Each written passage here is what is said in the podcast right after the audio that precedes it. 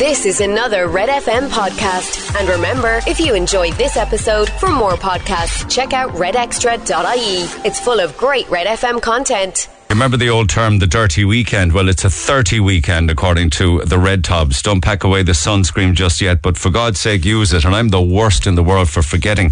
Hands up if it's hot is a front pager from the Sun today. And they have photograph after photograph after photograph, even the broadsheets of photographs of many people at different beaches around the country and indeed Cork beaches too. Temperatures in Ireland could reach close to 30 degrees next week, surpassing the hottest day of the year so far in 2022. Uh, that was Monday when we got close enough on uh, in parts of the country uh, to 28 degrees anyway. Places like Fitzgerald, sorry, I said Fitzgerald Park, Phoenix Park, and areas over in uh, in Shannon. But all of the papers are talking about it today, uh, and also stunning photographs. And I have to admit, I'm not 100% sure of what's going on with regards to these photographs and these uh, stunning images coming back from the James Webb Space Telescope. Apparently, they're looking back in time to how things were 13 billion years ago. Imagine is the reason for that because it takes so long uh, for, you know, those actual pictures to arrive to us. It takes billions of years, so they literally are looking back in time. I'm going to take a look at that story a little later on, but incredible color photographs coming back uh, from space and the telescope, and uh, the newspapers carry a lot of that. Indeed, if you follow stuff online, you'll see reams and reams of it. Uh, COVID, I know, um, I, I, hate bringing it up, but you got to look at uh, trolley numbers in the CUH and trolley numbers in the Mercy, which is broken down in this morning's uh, uh, Echo. They also go down to Bantry and look at their numbers. So you have a lot of people on trolleys. You have overcrowding in the A and E's, and on top of that, of course, you have people in hospital with with COVID symptoms or indeed with COVID, and it's overwhelming the hospitals, and in particular the nurses. That's why the INMO, um, Liam Conway of the INMO in Cork is saying that delivering care in overcrowded environments is not safe. So they're talking about the reintroduction of, or the possibility that we would need to reintroduce mask wearing indoors and indeed in congregated settings and COVID screening then, uh, you know, on arrival to all hospitals with, you know, don't know what your thoughts are on that with regards to the reintroduction of, uh, of, of masks and things like that. But it's a front and inside pager making the echo today. And, you know, this coalition vote of no confidence, that was much ado about nothing. So there's no point dwelling on that. Uh, apparently there was a bit of a spat going backwards and forwards in the all right? They're off on their holidays now. The government survives the vote of no confidence. And it's as you are, if you like. Uh, meanwhile, when you talk of uh, issues at Cork Airport, at lines at Cork Airport, uh, sorry, Dublin Airport, I should say, because Cork Airport is just an absolute joy to fly in and out of. Be, You know, they're absolutely going from strength to strength and coping so well, in fairness to them. But above in Dublin Airport, there are other kinds of lines, and these are uh, workers who, uh, two workers at Dublin Airport arrested now. And of course, this is a, a, suspicion until, you know, there's a court case involving this, but it's a suspicion of smuggling uh, cocaine worth more than a million euro through Dublin Airport. And the papers this morning, which one am I reading from? The Star says that uh, two of the three men arrested following the seizure of the million euro worth of cocaine actually work at the airport.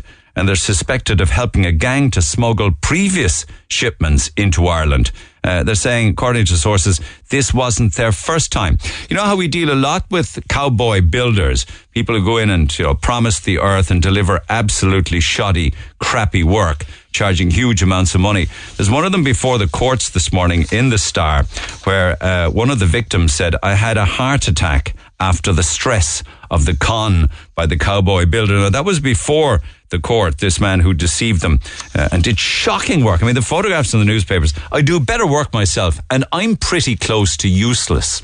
Uh, but if you see the work in the paper that this guy did with regards to uh, the damage that he left behind him, some of it quite dangerous. In, in fact, it was so dangerous uh, with live exposed wires that people got electrocuted by it. The use of masking tape to cover work and pipe work and ducting is just, I mean, he must have gone through a fortune of masking tape. But the poor misfortunate family then had to uh, cobble together 70,000 euro in a bank loan um, and also money from family members to try and actually just repair the damage left behind uh, by this con man.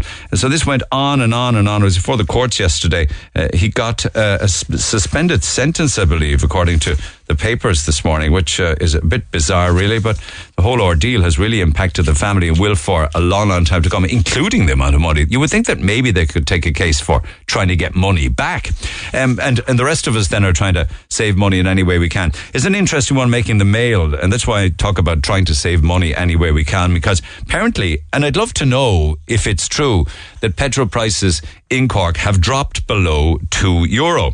Because the mail this morning says that petrol prices came down below two euro a litre and there were queues across the country with people queuing 20 minutes, half an hour to get into various petrol stations that had dropped below the two euro. And they said that petrol and diesel had dropped to 199 a litre at stations in Cork, Monaghan and Carlow. Now, so far over the past couple of days, I've seen no petrol or diesel prices below, uh, you know, two euro. I'm still seeing them around.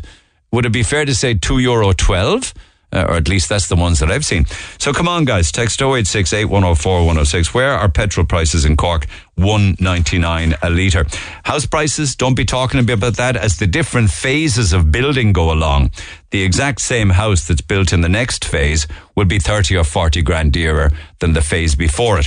So they talk in the mail today of average house prices being up by, uh, by 30 grand. And in the old country that we live in, with prices only going one way and gouging with regards to lots of things that you're buying, including hotel room rates, the Independent this morning talk about the All Ireland rip-off, where fans are facing soaring hotel prices in Dublin uh, for the GAA finals. So we're certainly looking at Galway and Kerry uh, for the football, right?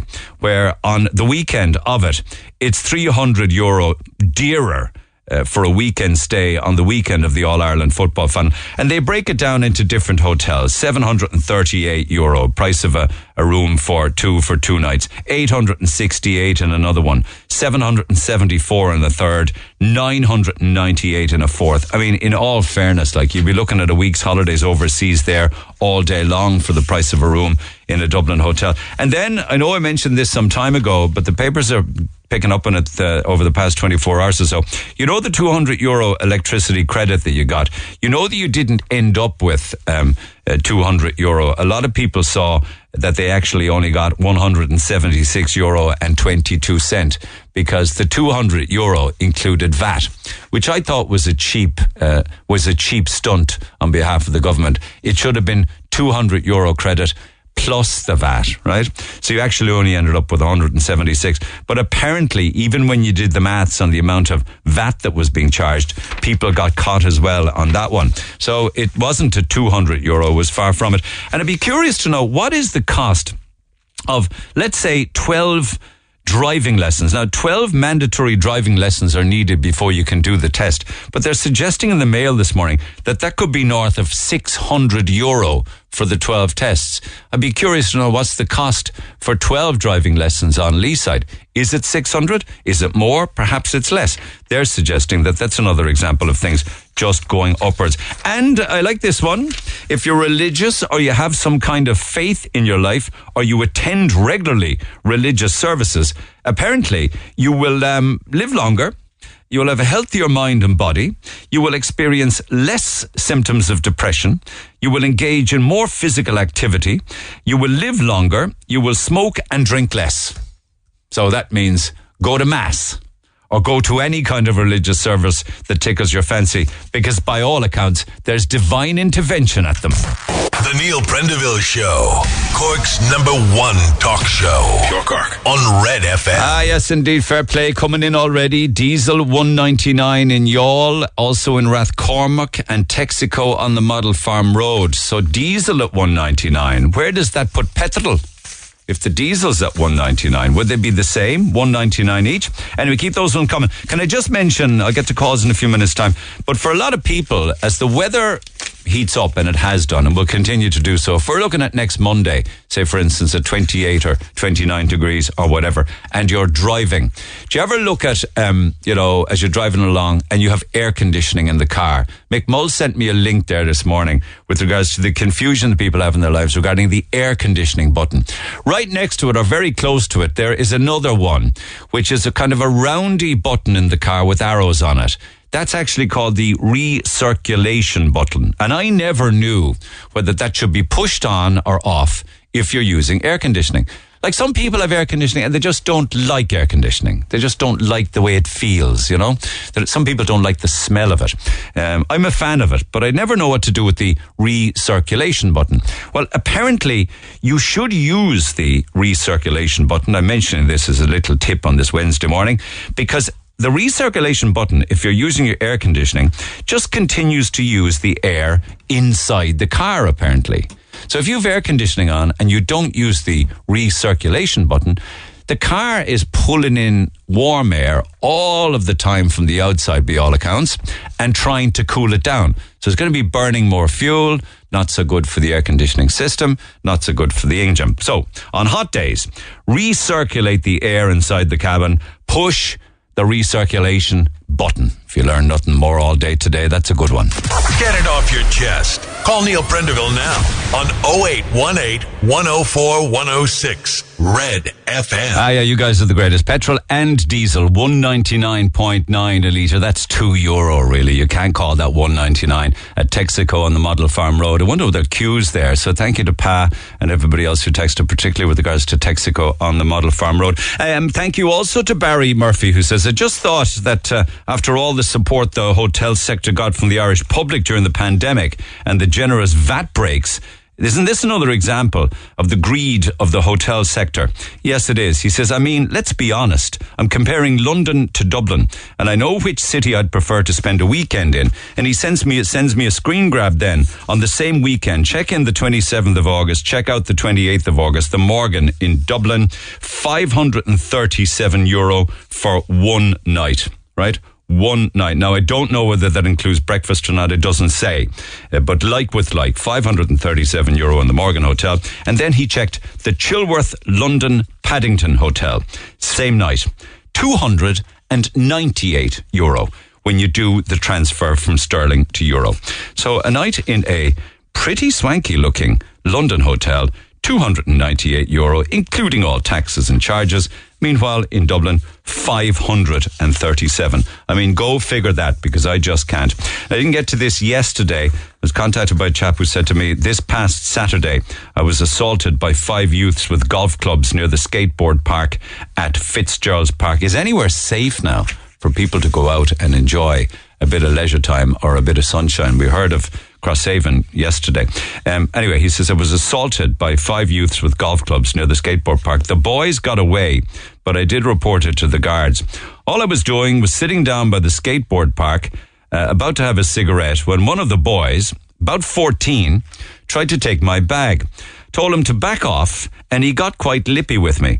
I was about to walk away when one of the other boys came out of nowhere on a bike and just punched me in the jaw shouted something at him while the others continued to shout abuse at me.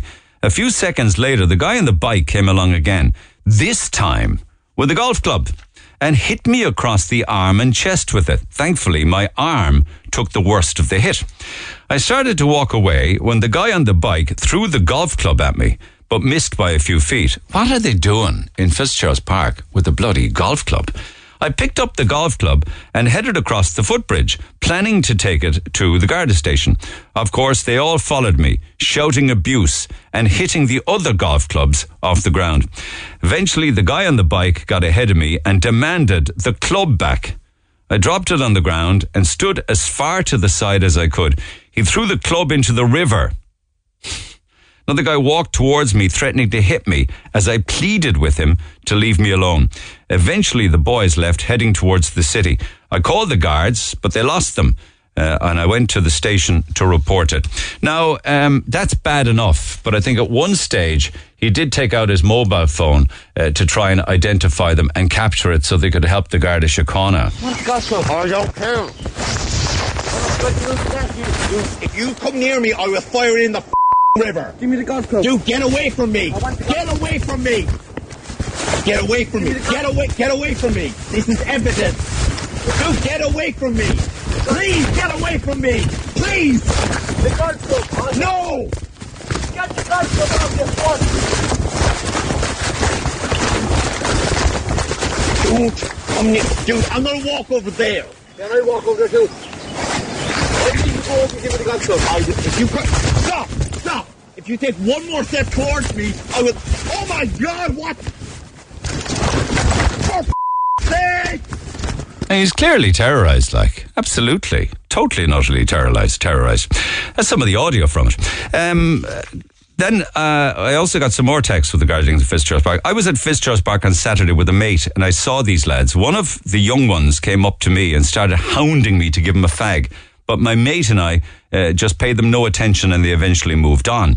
But they were getting very testy with the golf clubs, hitting them off dustbins and the like. So clearly they got a lot more testy than uh, hitting them off uh, dustbins and instead started hitting them off this poor misfortune whose audio I just played for you. One more on that.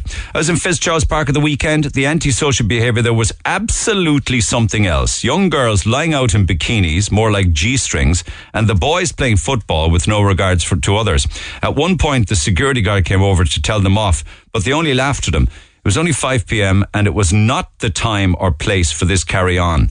Rubbish cans, bottles left after them as well. Thank you for that. I actually have no people, no problem whatsoever with people bamming out in bikinis. I actually have no problem with young fellas playing football either. I, I just really don't. I think it's, you know, as long as I'm not hitting the ball off prams or babies or other people, I do accept what you're saying regarding the rubbish and the cans and the bottles left after them. You would think that people would, for God's sake, take their junk home with them.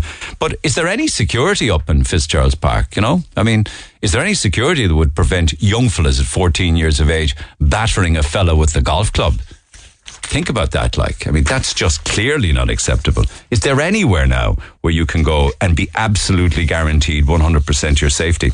Text 0868 104 106. Pick up the phone on 0818 104 106 and we'll deal with your calls, texts and comments. Can I chat with, can I chat with, chat with Greg? Because this is the, this, the, the speed that, you know, the world is moving now, particularly regards to, uh, regards to technology. Greg, good morning.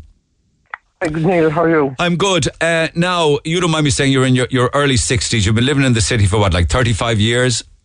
Yeah. So yeah. you'd be entitled to a parking permit? That's right, yeah. Okay. Yeah, yeah. And do you have to renew that then regularly? Yeah, before you had to renew it every year, but for the last five or six years you could renew it every two years, which I do to save time, you know. Okay. So, and that entitles you then to park with the permit, but only outside where you live, is it?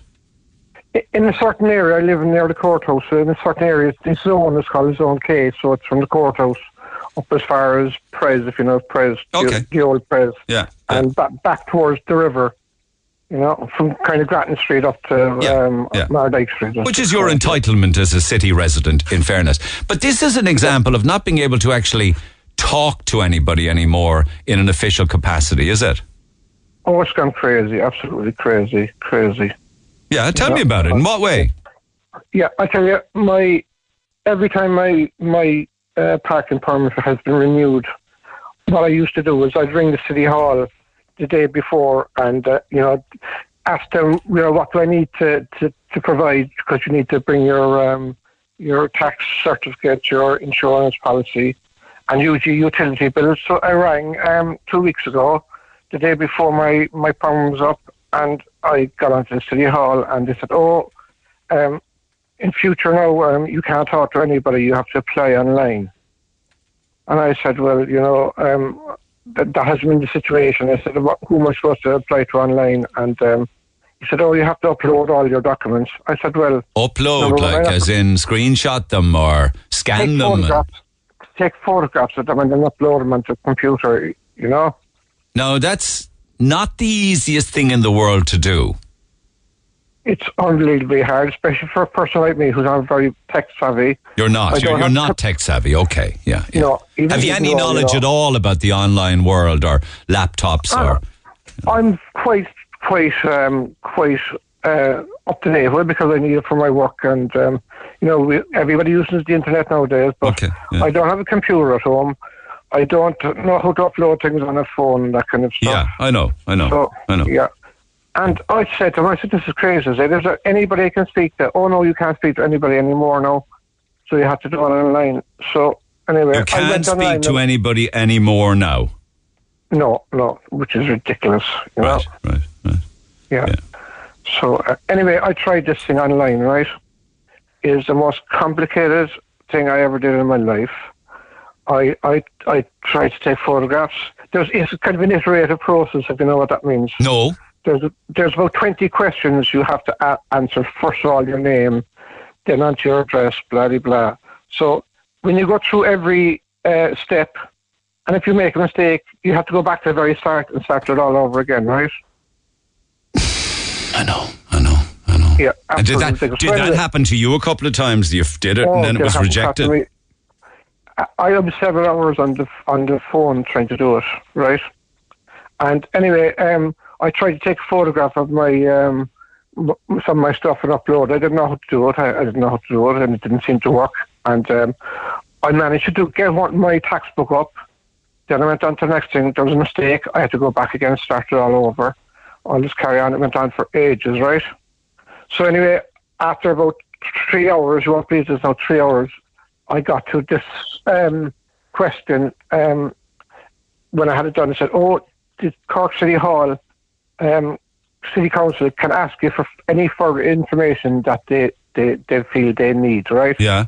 But next question was uh, they wanted uh, a copy of my house insurance, right? Right. Why? No.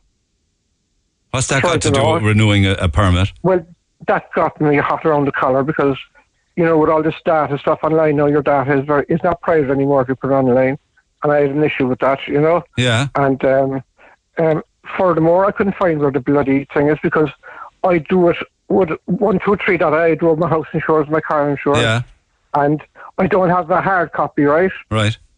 You don't So, print it off. Yeah. Yeah. You like like everything now. You just get an email of your insurance details, and unless you specifically request for it to be posted, and you need a printer for that, then yeah.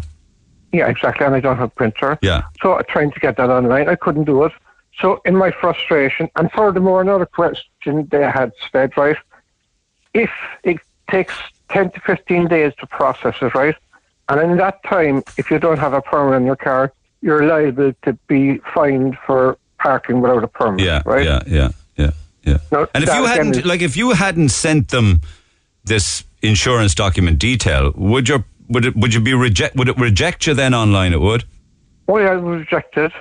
So in my in my um, frustration, I I went online and I looked up a couple of city councillors because I don't know any city councillors, and um, I got their phone numbers. I rang several of them, they didn't answer. So eventually, anyway, I got on to one councillor. Now I won't mention his name because I don't think it's fair. But I got on to one city councillor and fair dues to him. He said he'd come out to me that night and help me. So he came out and um, we uploaded the insurance document. And I said it to him. I said, I said, I have an issue with um, putting my insur- my house insurance document up there. It's nothing to do with car. And I said, it's my information and it should be nobody else's information. And he kind of said, oh, no, no, the Cork City, there's too many people with fraud now and the Cork City Council uh, need that. I said, All right. can- They want the, the house insurance document to prove that it actually yeah. is you and your house. Yeah, yeah, yeah. Yeah. No, the is there a is- fra- is there fraud going on? Did he say with regards to people trying to get parking permits? That's what he said to me. Right. No, Yeah. um, no. I said, but I've been getting parking permits for the last 15, 20 years since they came into existence. And I said, uh, and um, I'm hardly going to be causing fraud. I said, and number two is that it's, it's none of your none of your business. In actual fact, I didn't say it, but I could have very well. Not everybody has house insurance. No, I have to because of from my mortgage because it's so. Not everybody does, also- unfortunately. They've had to Yeah. cancel it. Yeah, they just can't afford it. yeah. They're taking a risk. Yeah. Yeah, so if you have no house insurance, no house insurance, you can't get a parking permit. Right. And will you ever ask for your car insurance? Oh yeah, I, I uploaded. I uploaded my um, my registration tax. Uh, Okay. Okay. Sorry, and did you? Okay. And did you get to the end of it eventually with a bit of help? um, kind of. Um, he said that was all done. He'd get onto the city hall, the councillor, and we sent it off, right? So he said he'd ring me the next day. He never rang me, and I was texting him and ringing him, and he never got to me. So I left to go on. Yeah, that was on Friday, two weeks ago, and um, on the Monday I got a an email from the Cork City Council to say I hadn't filled in my my um, my form properly and that it had been rejected. So frantically, I tried to get onto council again. It took two days before he answered me, and um, he said, "Oh, uh, what are you getting all hot on the collar for?" He said, "I talked to the city council and they said that it was a mistake. They said we out the letter mistake. It was a mistake that letter that I was uh, denied it." I said, "Well, that's not much good to me because I was in a frenzy because I said my car is outside the door and I could get a ticket any time." And he also said that, oh, he spoke to the council and they informed their um, their wardens not to put a ticket on your car. Good luck with that. Yeah, yeah. Good luck Exactly, with that. exactly. I mean, so where are you at now? Because clearly you can't just now. go in. Before, would you just go into City Hall, meet somebody, bring in documents, and just renew it? Is it? All I did is ring up the city hall, say what do I need, and they come down. And It was actually the last time I did it, it was more simplified than before. And they said, it's grand, we know. I went down to the city hall then, there and then, handed over my money and my documents, and I got my, my permits. So isn't the human touch all gone now, isn't it?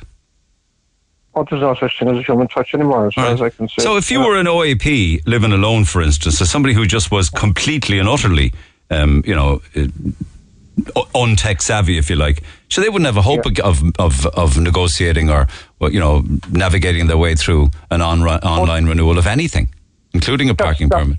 that's something I posited to the, the councillor. I said, look, this is ridiculous. I said, there's all people around here who have no computer knowledge. And I was, how are they supposed to do? And I said, you know, it's not to say, but some of these people could get a heart attack with stress, but I nearly did, you Yeah, know. I know. I can imagine. Yeah, and also same with the banks. Banks are the same. They're taking away all the personal services and pushing every single thing online. They don't want people to coming into banks anymore. In fact, some of them don't even have cash in the banks anymore. It's all changing. crazy.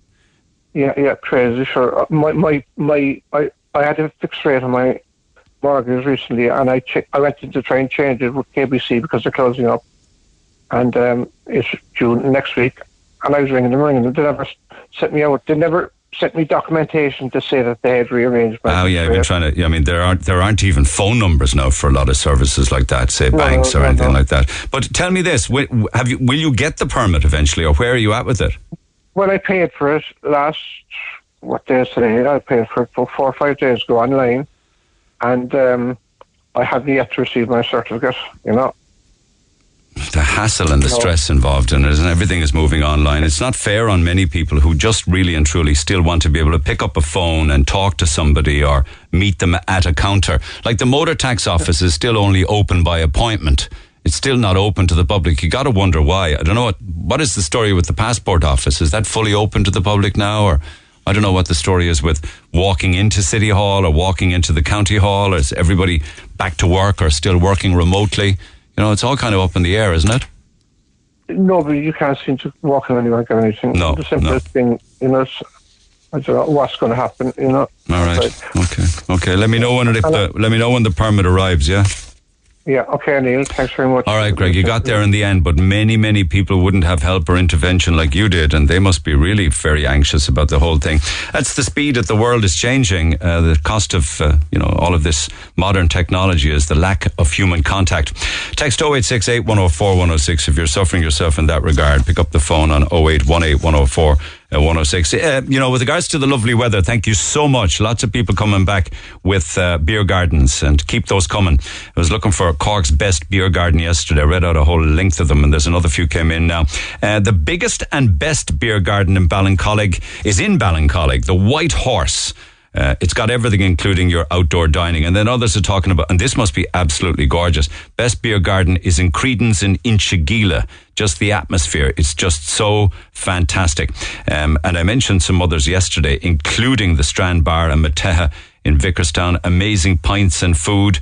And they have apparently the moving graveyard burger which is probably worth eating just by virtue of the name itself. One or two more. The Best Beer Garden, Nyhan's Bar in Bandon is another one. So keep those coming. Text 0868 104 106. Cork's Best Beer Garden. You're going to have loads of excuses to use them in the days ahead. Meanwhile, back to the phone lines. Dan, good morning. Good morning, good morning. I, I listened to your last call there.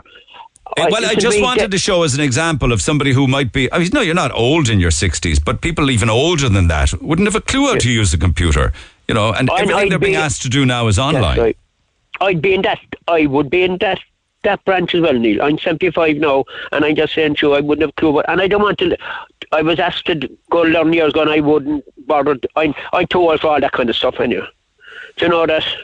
And I, I and don't know about that. I mean, I got into don't tell trouble. me- Yeah, I know. I know. Don't tell me I'm not too old. I, Look, I, I was going to tell you you're not too old. I know you are, sure, I know you are. Yeah. But Neil, I remember years ago I was walking through the Cortex and they were paying the salaries into the banks. The next week, I remember getting a big form to fill out. I said, I'm not doing that. Two information. So I went to the bank and I said to the, the girl in the bank, so I, so I, I'll give you notes on my, my name and address. I said, my house address, my employer's uh, my employer's name and address, I said, and that's all you're getting. And I and they took it, and I have no more about it. They, everybody have too informa- too much information on every one of us completely. Online, have- But what if you were dyslexic, for instance, or you couldn't spell, or you couldn't read and write? I've spoken to people on the air who can't read and write, or they're course, very, very course. limited in that regard. They wouldn't That's be right. able. They, never mind not being able to negotiate online or computers. So they wouldn't have a hope. But Neil, what's what's this about the house insurance? Uh, that gentleman there now, they're looking for his house. Is is, is, is, that part of the vacant house stuff? Is it? I, apparently, fraud. Apparently, the, the inclination I got, the impression I got from that was that people are claiming, fraudulently claiming for permits they're not entitled to. Oh, Jesus, Neil, uh, look, uh, look, and then and then we have other people telling us don't put don't put don't put too information out out into your your web page or whatever it is. You're too too much information out because there's people are trying to trying to scam us. And then and then we have another another group of people who want all the information from us. But they're ga- the, you do know that, that there are companies and organizations gathering your information and everything about you all of the time. Every time you go on Google or everything you every time you buy know that, something, people, right. people are selling and trading your personal information, particularly with regards to the things you buy. I, I saw some if if if if if, if you have a very good phone, uh, they can t- tell you where you are, and you don't even have to be on your phone. Oh yeah, well I mean that's when your location is switched on. Yeah, so Yeah, you call right. you call that a police state. Well, you know, like your information is being harvested all of the time, constantly. Yes, of course, yes. Yeah, Yes, they know where you are. I- they know what you do. They know what you buy. They know what you sell. They know what you consume. And all I can say to you is, I do believe Neil that yeah the powers that be have too informa- too much information on every one of us. That's all right, that's man. Okay, mind yourself. Take care, Dan. Text 0868 104 106. I was talking about the one and a half billion spend for the Defence Forces, and I was wondering whether or not that would be better spent in building houses. My husband is in the Defence Forces. I understand that it may seem like a big spend in current times. However, the members of the Defence Forces have poor conditions, uh, took so many pay cuts over the years, uh, and these have not been reversed. Working a 24 hour shift for an extra 20 euro. Um, that's the additional payment for the long shift. They leave their families for six months just to gain some cushion for their families and some extra cash. That's what it's like being in the Defence Forces. Mind you, Pat says our Defence Force is non existent. Four torpedoes could terminate our maritime defences. Six surface to air missiles would eliminate our air defences totally. We need to spend the money, I suppose, says Pat, because we are defenceless. And then about what about the good people of Crosshaven who are defenceless against acts of thuggery when the sun shines? I always head west.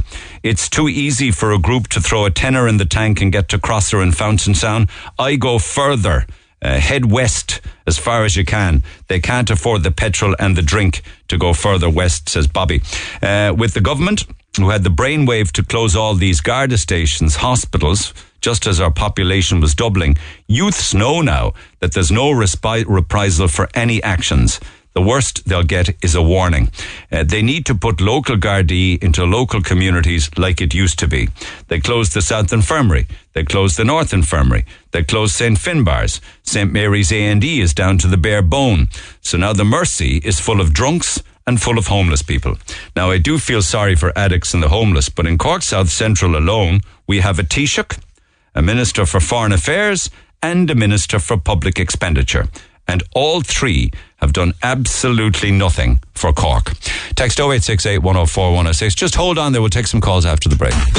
Talk to Neil Prendeville now. 0818 104 106. Cork's Red FM. Okay, I just want to stay with this a little while longer. Text 0868 104 106, where the world is moving on, but unfortunately we're leaving many people behind with the pace of things moving, particularly with regarding to with regards to technology. Margaret, good morning.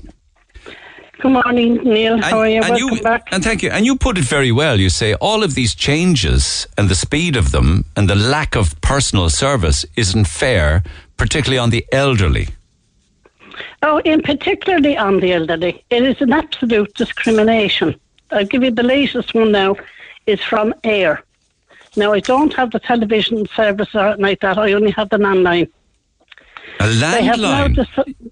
A landline. Yeah. The old-fashioned phone in the house. The old-fashioned landline. That's all I have. And attached to that, I have an alarm system Right. in case I, because I'm on my own. Okay. Okay. Yeah. I wonder how many people actually Well- have an old-fashioned landline anymore. But you Oh, do. quite a few of the elderly have, Okay, Neil, for the very simple reason that I could ring somebody today, they'd ring the next person, we'd say a group of 10. So I will ring one, they'll ring the next one, the other ring the other one. That way, then we know that that particular circle are okay for the day.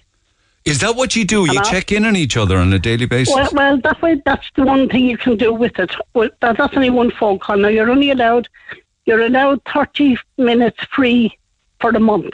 Right. Right. Okay. So are you And in a group there where Margaret calls Mary and Mary calls John and Because, John calls you know, and Alice? all of that, yeah. Right, Right. that you can do that. Right. Right? Okay. So it is now that they have decided now that they're going to put the rental now is it usually the bill will be about sixty odd, just over sixty euro for the two months. Right. Okay? Yeah. So your basic is about 34, 35 euro a month and 30 minutes free calls. And now they have decided that um, they are going to put that rate up another 5 euro a month. All right? right, Whether you like it or whether you it. Yeah. Now, on top of that, they have this great notion that they're going forward, and so that each year will be there will be an annual consumer index each year in April. It will be going up, whatever that comes out at, Yeah. plus um, three percent as well. And but I was, I was it interested to hear that Eir, Eir were saying, and if you want to get your bill in the post, it'll be five ninety nine. Five ninety nine for a bill for a paper bill. And are you savvy at all? Do you have a laptop or a computer? No, I don't mo- want. I don't want a computer, uh, Neil. mobile phone? No. I, I don't. I have a mobile phone. I don't want to use it on the phone. Exactly like the last gentleman said. I don't want to be putting my details or anything online. Right. Right. And I prefer to go. I'd rather go out to the motor tax office and pay it by rather than email it because I don't want to email. So you want to go to the motor tax office? You want to uh, walk want into? A, you want to walk yeah. into a bank? You want to pick up a phone Yeah. and speak to somebody in customer service? Yeah. If I need to, yeah. Yeah. Now, uh, we haven't come to an end to this at all. They're pulling it up, as I said, but where the bill paid will be five ninety nine extra. The bill is five extra, plus three percent every year guaranteed, plus the communer, um, the annual consumer rate. Yeah, I know. Yeah. Then now, if or you get all this free if you are on, uh, on email, but if you have a direct debit, this is this is uh, outrageous as far as I'm concerned, and you're late. Now you know yourself. You go into a bank now. There's always a queue. Now, and if you're kind of waiting for money to come in or anything, and you have a direct debit, and you go down to the bank, Yeah. And there's a queue. Now, if you're just one minute late, you are then going to be charged eighteen forty five. Oh, for God's sake! Just for Eighteen you're- forty five for a direct debit and late fee. And now you- that's from Eir. Do you have a direct debit? there's also be no. Do you I use any direct debits? No. no. Are you one of the people like I, the odd time that I am in the bank? I see people in the queue ahead of me who are paying bills with cash. They bring their bills into the bank. Are you one of those? Yeah, well, I, no, I, I do mine into the credit union. You are the equivalent of the credit. You bring the bills in and you pay there. Yeah, so it's and kind of an old, it's, it's, it's, an old-fashioned way of doing it, but it, it works for people. Like they like that. Well, it's it just it doesn't. I don't have to be uh, handing out a big lump sum. But the And I day will come now when the bank will say, and the credit union will possibly say, certainly the banks will say, oh, we're not going to give you that service anymore now. We're not doing bill pay anymore now. Yeah, well, in that case, then I'm going to have to keep the money in the bank until and then pay it by card. But I don't want to do that either. I prefer to be able to put my money by each week because I don't have to be worrying about a lump sum coming in the door, Yeah. especially we say over Christmas. Yeah. You know, when you'd have you'd have, have spent your Christmas bonus and all your presents are bought and everything But else. would you not worry you about holding cash? No, but would you not worry about holding um, big I no, amounts no, of I said I leave it in the bank. I, I wouldn't leave. I wouldn't have it in the house. Yeah. But I, I, I wor- I worry it in the about the elderly. I would worry about people, particularly elderly people, vulnerable people, who would keep large amounts of cash in the home. Yeah, you know, know. draw out two or three different pensions together. They could have a grand at home, and then they're walking to the post office to pay bills, and they're walking to the banks, and they're going to the supermarket with cash and everything. It's so dangerous now. I know it is absolutely awful. I mean, another um, think, oh yeah, um, I, I just think it's an outright dis- discrimination now against us. Mm, mm. You know. Yeah. And uh, I mean, apart from that 1845 by the Eir, the, it also means that the bank will charge for a late fee as well.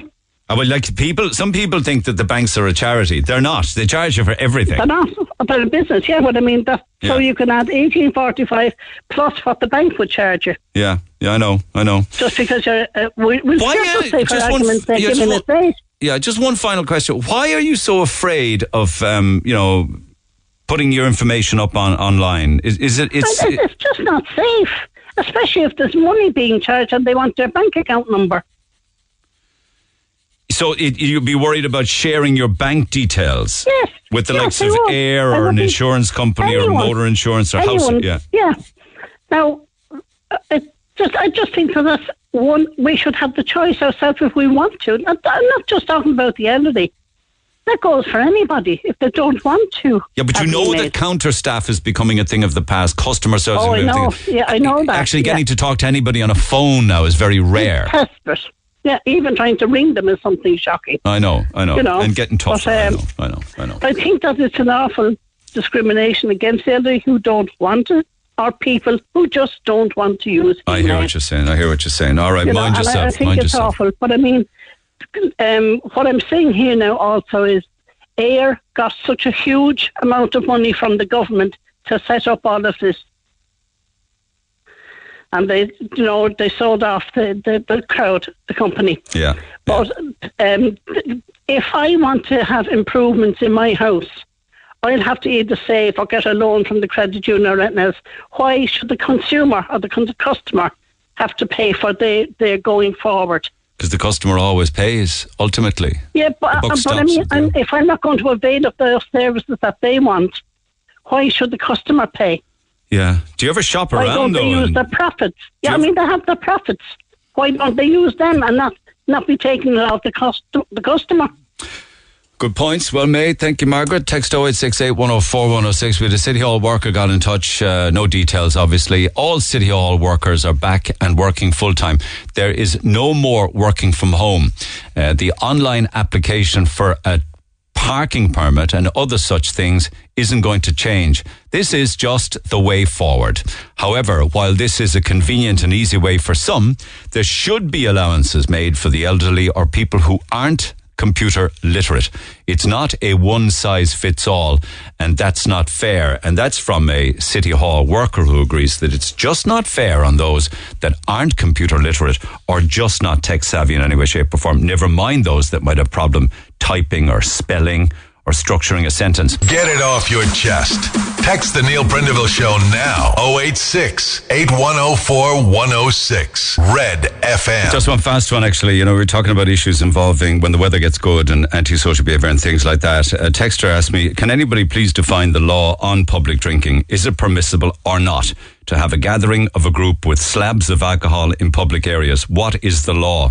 Anybody listening in who could clarify the legal status? Well, people are welcome to call in or text in anytime, but I believe that it is illegal, that there is a bylaw against public drinking, so it's not permissible, but whether or not it's always uh, enforced or not is another thing. Uh, I also see Fiona Looney in the Mail today, in her column in the Mail, also talking about the disparity on trains, on Irish Rail trains, and she was making the point that she was on a train recently, um, and uh, for some reason, somebody within Irish Rail asked her, do you have any alcohol in your bag? And she said, yes, I have a bottle of wine. I'm traveling with it to a friend, etc., etc. And the man said, I don't know if it was a man or a woman, but the employee said, this train isn't moving until you give me that bottle of wine. So she was mortified in the seat, according to Looney in the Mail this morning, because she had to hand over the bottle of wine. But then Fiona Looney said about a week later, then she was taking the Cork to Dublin train and it was rammed with people getting on with bags and slabs of beer and there were parting away like crazy all the way up to Dublin. So, you know, where is the law on that? There's a big disparity on it. Anyway, text 0868 104 106. Pick up the phone on 0818 104 106. I'm Rory. And I'm Valerie, and you can join us for the very best in local, national, and international sport every weekend on the Big Red Bench. That's the Big Red Bench every Saturday and Sunday from 6 on Cork's Red FM. Get it off your chest. Text the Neil Prendeville Show now 086 8104 106. Red FM. All right, you can pick up the phone on 0818 104 106 as always. Just to uh, get back to your calls, just give me two seconds, just picking up on some more texts from yesterday. Uh, is the bus route bringing them down to Crosshaven in the first place the problem? It's an amazing route, but it's so regular and 24 hours. It's very appealing for the kids. All the incidents that you talk about on the air are always on the same bus route. Uh, we had a lot of them down west at the weekend. Uh, they took over the whole beach car park at the Blue Flag Beach. They destroyed the place. The poor old life, lifeguards were picking up rubbish after them. You know, the only crowd in this country that party like they do are the crowd that do feck all and live off the state. And then they cry the poor mouth. What an absolute joke. There's somebody they're assuming that the only people that leave litter in huge quantities on the beaches are people who do feck all and live off the state. Um, if Irish Rail Neil can have security on the trains, why not have security on the buses as well? I know. But that's not a very good societal move, is it? That we need security now on all forms of public transport? We're going to hell in a handcart if that's the way. Sad thing about the stories you share is that these little teenage scumbags will get a slap on the wrist and nothing more. Many of them don't care about being arrested. It's actually a bragging right for them. Find the parents is probably, sadly, the only way to curb a lot of this behaviour. Apparently, the county council do have books of fines that they uh, will now issue. Um, you know, they'll stop the young fella or whatever, or the young girl who's acting the maggot get proof of uh, address, then find the parents. That's what I heard on the air yesterday. Uh, also, loads of bottles on our East Cork beaches too. Never before have we had this. It's getting worse and worse with gangs coming down and leaving their bottles everywhere. I think nobody would mind uh, people visiting if they just copped themselves on and took all their junk with them. Uh, first off, I'm a delivery driver in Carrigaline and Crosshaven, and I see very little trouble every weekend. I also have I have to question uh, Audrey Buckley, the councillor. She's mad for keeping the beaches clean and safe. Why do I though have to keep my dog on a leash down in Fountainstown? Pick up his dirt when horses can run wild, disturb everyone else using the beach, and leave big piles of dirt that they don't have to pick up. Horses should be banned from the beaches. There's plenty of fields for them to run in. Um, question being, if you have to pick up after your dog, why don't you have to pick up after your horse? Uh, last year, a lad got bottled in Carrigaline.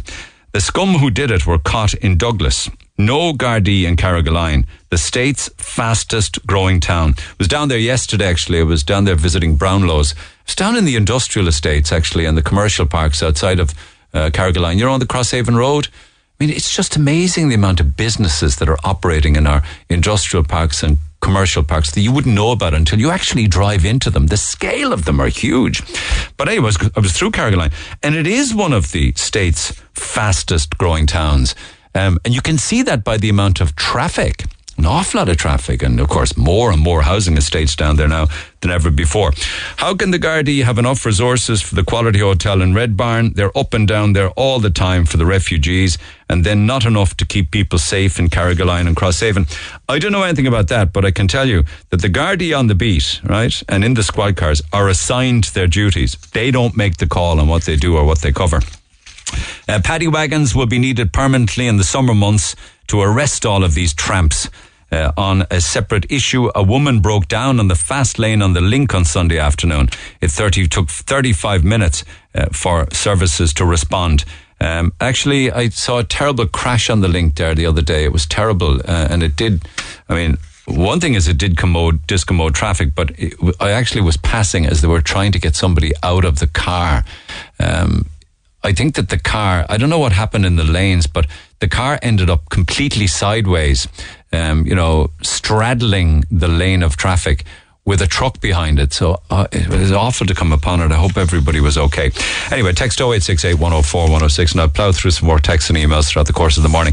And don't forget, we've got some fabulous family passes to give away to some beautiful tourist attractions right across the county. Avril, good morning. Oh, good morning. Okay, so we've been talking, we just started this morning, just talking about um, how it's impossible to get personal human contact anymore in the services industry that we all need. You know, before you could pick up a phone or walk in or meet somebody at a counter. Did you want to pick up on that? I did. The gentleman earlier on with the parking permit, I tried to do this yesterday. Now, I'm one of your very old people to start with, but I'm not totally unfamiliar with computers. Mm-hmm. Um, got on thinking I would just download a form and we would go to the city hall. Oh, you can't do that. But why did you almost end up in tears? Because it took me an hour, and I first of all you have to go to submit. I don't know who submit are, but it's not directly city hall. You have to agree to go to submit to do this thing, whatever it is. Anyway, okay. we go through all of that, and we photograph um, the tax, the insurance. We want then a bill head. First of all, for an elderly person, you have to have a mobile phone to do all of that. You have to be able Well, to use the actually, I camera. I, as I said, when I worked, I mean, I, I have used computers, and I do have a computer. I also have an iPad, um, and I would be okay with those things. But the iPad, it's easy enough to download the images. It's not on, on the computer. That would be that would be difficult. Yeah. But the thing is, I'm finding I do all the bills, so all the bills are in my name, but the car belongs to my husband, so we have to find a bill with his name on it. So we finally find that that's all right, that's all done. Get to the bottom, 20 questions. Um, he agrees to sign. Where in God's name do we sign? And then this scroll comes up with his name on it, which is supposed to be his signature, and he agrees. Done. No, it's not done. There are more questions, and that's when we get to the house insurance. And our house insurance is no business of City Hall. We've been in this house since 1986. They surely have records since they're so smart. Um, to say that Why is everybody bothered by giving City Hall their house insurance, Avril? Because it's none of their business. Okay, but what if they say that people are Absolutely none of their fraudulent? But what if business people they're saying that people are fraudulently claiming parking permits that they're not entitled to, and one way of stopping the fraudsters is by requesting a copy of your house insurance. Yeah, but they've already had the tax. They've already had the car insurance. They've already had the bill with the name on, all with this address on them. Okay. I mean, that's obvious. And they surely have records to say that we renew this every two years. Or are they too lazy to look them up? I object very strongly. An hour yesterday, I, I dumped it. I gave up. Um, I'll go back to it again today. Probably two hours of my time to do their job for them. Why? I find it totally unacceptable. And I will say further, if this tax disc is up, due up next week, if we get parking fines, because we haven't got the new tax disc, I was going to say I'll go to court, but the car is not in my name. I will send my husband to court because we're not paying it. On the basis of what? disgusted. Because we've lived here this length of time, we're entitled to a space outside, we're entitled to park, we've paid for it all through the years, and now because of this thing that apparently takes two weeks to get here, we'll have a week with an, uh, an out-of-date da- disc on the car. And it, it's not, in your case, it's not because you can't navigate through the online system. I mean, I, my, my father won't mind me saying this, but he doesn't have a computer. He doesn't have a laptop. He doesn't have a tablet. And uh, so he, he's not, I mean, he's a very savvy guy, but he's just not tech savvy. So I do all of it for him. Um, what, what would happen if, say, for instance, in my case, I wasn't around? How would he navigate in this world that we live in He, now? he couldn't. The, the thing, the whole thing is a nightmare. Um, trying to find the bits and pieces. I mean, I have house insurance. so I'd have to go and find that. I don't know where it is, but I'll find it. Um, but I just think, again, if I only had the computer, getting downloading the images onto a computer would be hard. You'd have to take a photograph, and you'd have to you'd have to go through a whole process. Because I changed over to the iPad, I could click onto the, the camera and take those images fairly easily. Yeah. But it is it is difficult, and I don't think it's one bit fair. I I think most people would prefer to do stuff online if they can. Yeah, no, that easier. includes you But know renewing a can't, there should passport online. It also well, there should be there should always, but that's not going to ever happen again. That's gone. You know, actually physically talking or meeting with somebody, and uh, and whatever's left of it now will be gone in another year or two or three completely.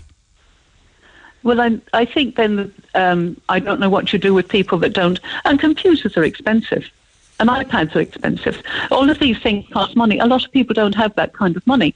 So do then we start claiming um, to to provide these people with the with not just with the tablets or the, the computers, but also the lessons to tell them how to use. them. That's right. Yeah, yeah, yeah, yeah. But I mean, what you're saying, okay, we're in this house since 1986. For God's sake, you know about us already. You don't need any of this information. Yeah, Yeah. yeah. You have it already. We haven't gone away. No. Yeah. And I think, too, what was I going to say about this with the, the, the gentleman? I've forgotten now what I was going to say. Pardon but, um, so, or the gentleman that went out to help him fill in the form. Yeah. If, if there has to be someone, there has to be, in all of that building, with all the employees they have, there has to be one someone that they can dedicate to helping people to fill in these things or apply for these things. And I mean, there are grants and things that take much more than the parking permit, where people definitely need help and they Oh, need to have someone there they can talk to. I'd say there's an endless list of things that has moved online that people who aren't tech savvy or just don't have the equipment. I mean, you, you talk about taking a photograph. You, you may well be aware that you can download a scanning app now, you, you know, and it will, it's much better than a photograph. It actually scans the document. Yeah, but I mean, I have a printer and I can scan in. I mean, I know how to do this. I do have the equipment, Yeah. Yeah. but not everyone does. You could well be the exception, and you sound very tax savvy to me. Well, I wouldn't say that, but I mean, I do have a son that's in IT, and if I can always scream at him if I'm in trouble. But I mean, I am lucky in that. Okay, okay. All right, so uh, what, what's going to happen? Uh, you are going to go back and break your heart again I'll with go an, back another. again today, and I'll go through the process again today, and we'll see what happens. But um, I think I might be writing letters to someone. I mean, I'm not. I generally let things go. I, they don't bother me. So you this makes me can't you can't just photocopy documents anymore and send them in anywhere. No, it has to No. be online. Yeah, I know. Yeah. Yeah. Okay. So I think I might be writing about this to someone. I, will sort it out. But I'm, I, I think when that man was talking, I felt sorry for him and for anyone else who can't deal with this kind of thing. And as I say, I do know how to do it, but it's taken me this long. Don't you think it's the same as well? I think sooner or later, do you think that we'll reach a point where there will be no, you know, when you go to the checkout in your local supermarket, you have the option to go to a checkout and put all your stuff up on the belt and, and pay a, somebody, you know, service um, behind the counter. But now they're offering you more and more of the self service checkouts, and they don't suit everybody, you know, scanning. Scanning, scanning. That's another They- they- example they of the human they touch. don't understand it, and it, if if you're if you're uncertain about that kind of thing, you get worse. You get stressed trying to do it, and that's not fair. And I've seen people stressed, and I've seen people without the Yeah. right amount or of you money. Put, you put something down in the wrong place. Like I, I've done it. yeah. When I was packing, I put the bag onto the, the side where the goods it's are. embarrassing for some and people. it, it screams at you because you've, you've got the wrong weight on the, on the, Yeah. the, the thing on the side. Yeah. Um, so it is, and I know there's always a girl there. At least certainly done where we shop. There's a girl there. Yeah, they're help you. hovering around in fairness to them, and they hovering do help. But, you know, if, if that's that's ultimately going to be the world for everybody, you know, that's not Yeah. great, is but it? I think I, I think the customer service, and I've I've worked in retail too. The customer service thing should be there. If I'm paying them, if I'm buying my goods from them, I expect a service. Yeah, and and uh, a situation there last week. I was it was overseas now, incidentally, but it didn't really matter. I was in a place where I, I was buying stuff, um, and and the person behind the counter never once looked up. I could have been uh, I could have been an alien from Mars. Yeah. um, and never looked up, never spoke, never said a single solitary word, eyes down all of the time, complete disinterest. Totally. and that happens an awful lot. And again, as I said in retail, I'm gonna, I did get into trouble once or twice with customers, but generally speaking, you don't have a job if you don't have a customer. yeah, you got to bear that in mind, but doesn't always Yeah. happen, you know. It doesn't happen very much at all. Okay, mind yourself. Let me know how you get on today. All right. Yeah, you might see me in Limerick prison, but anyway. I, lo- I, I, you know, I love people of your age and generation. You're fighters. You're fighters. Keep it up. Yeah, we're so we're so old it doesn't matter anymore. Take care of yourself, Amanda. Good morning. Morning, Neil. Okay, um, this is amazing. So, has this got to do with literally trying to negotiate the online world? Is it? Yes, no, I wouldn't be familiar with going online. Really, it's normally my husband would do it all. Right. So when we did apply for my daughter's permit, uh, the car permit, we did um, give the car insurance that she had her car insurance paid, her disc, uh, the, the um, insurance, the, the tax disc for the year. Yeah. Uh, we gave her bank details with her name and her address that she lived here. We All of her bank account detail, her bank, her account number, and everything. Um, yes, the statement. uh, Right. her They want a lot of yeah, the, the bank details. A bit over the top, isn't it? What do they want that for? I don't know. It was proof that um, that she was living in the house with us, Okay. and I also gave an affidavit from a peace commissioner saying that she he knew us all her lives, and he knew my daughter for the past 19 years that she has been living in the house with us. And after giving that, they still didn't accept it. Then I ac- I had to explain to them because they wanted a house insurance, and my parents were on holidays at the time, and I did explain to them that I wouldn't have access to that because my parents keep it in a safe. Now, when my parents came home, we did access, and my, my husband did go online and give them the information. And then they texted us and they wanted her birth certificate. Okay. So we What? Okay. So, so you're living in a house with your parents, and your daughter's living with you as well, no, my parents live next door to me. right? We live next door to each other. Oh, and they kept they kept the documents, is it? They keep the documents. Okay. So they wanted your. Okay. So clearly they wanted her house insurance. They wanted. Yes. It says here tax details, That's bank right. details. Yes. Uh, they wanted an affidavit from a counsellor to say that he knew her. They I wanted her those. birth certificate. Yes. Uh, um, and all of this was to prove what? That she was actually living in that the house. she was actually living in the house. Okay. Clearly, No, Cork City did- Council have a problem with fraudulent claims for uh, parking permits. They must have to be asking Now, for all bear in mind, my husband do have a permit. And is it? Can you have more than house. one permit for more than one car? Uh, You see, I think there was a new law came out on the 1st of May that they were stamping down on people getting permits from, I think it's mostly for rented accommodations and stuff, just to make sure the houses were insured. I don't know really. But I gave him all the information. Now, the last So if somebody lived in an inner city house, right, and they were in a house share and they were sharing with three others, and there was four of them in the house, would they be entitled Yes. to four parking permits? That no, I don't know. But I know, I think maybe they might be stamping down on that. So where are No. you at with it now? I, we eventually got it.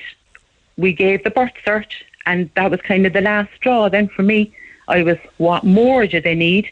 And we did give the birth cert, and then we received it. Okay. Okay. Well, I, I, City Hall are very good for coming back. I'm, I'm not so sure that we can actually talk to anybody in City Hall, Hall on the phone anymore, but we can request a response to a question by email. So here's the question we can ask City Hall as to why do you require so much documentation from people living in the city to renew a car permit? We can also ask them, are you aware that an awful lot of people are not tech savvy or computer savvy and they want an old fashioned way of doing it? And we can ask them, Yes. what's the deal with regards to wanting the house insurance? What's the details? Why do you need people's bank account details? And we'll see what they say with response, with, with regards to a response. Well, not more and more bank details. No, that was just um, the bank detail was to prove that my daughter was living with us because she'd have no bills coming to the house. Yeah, I know.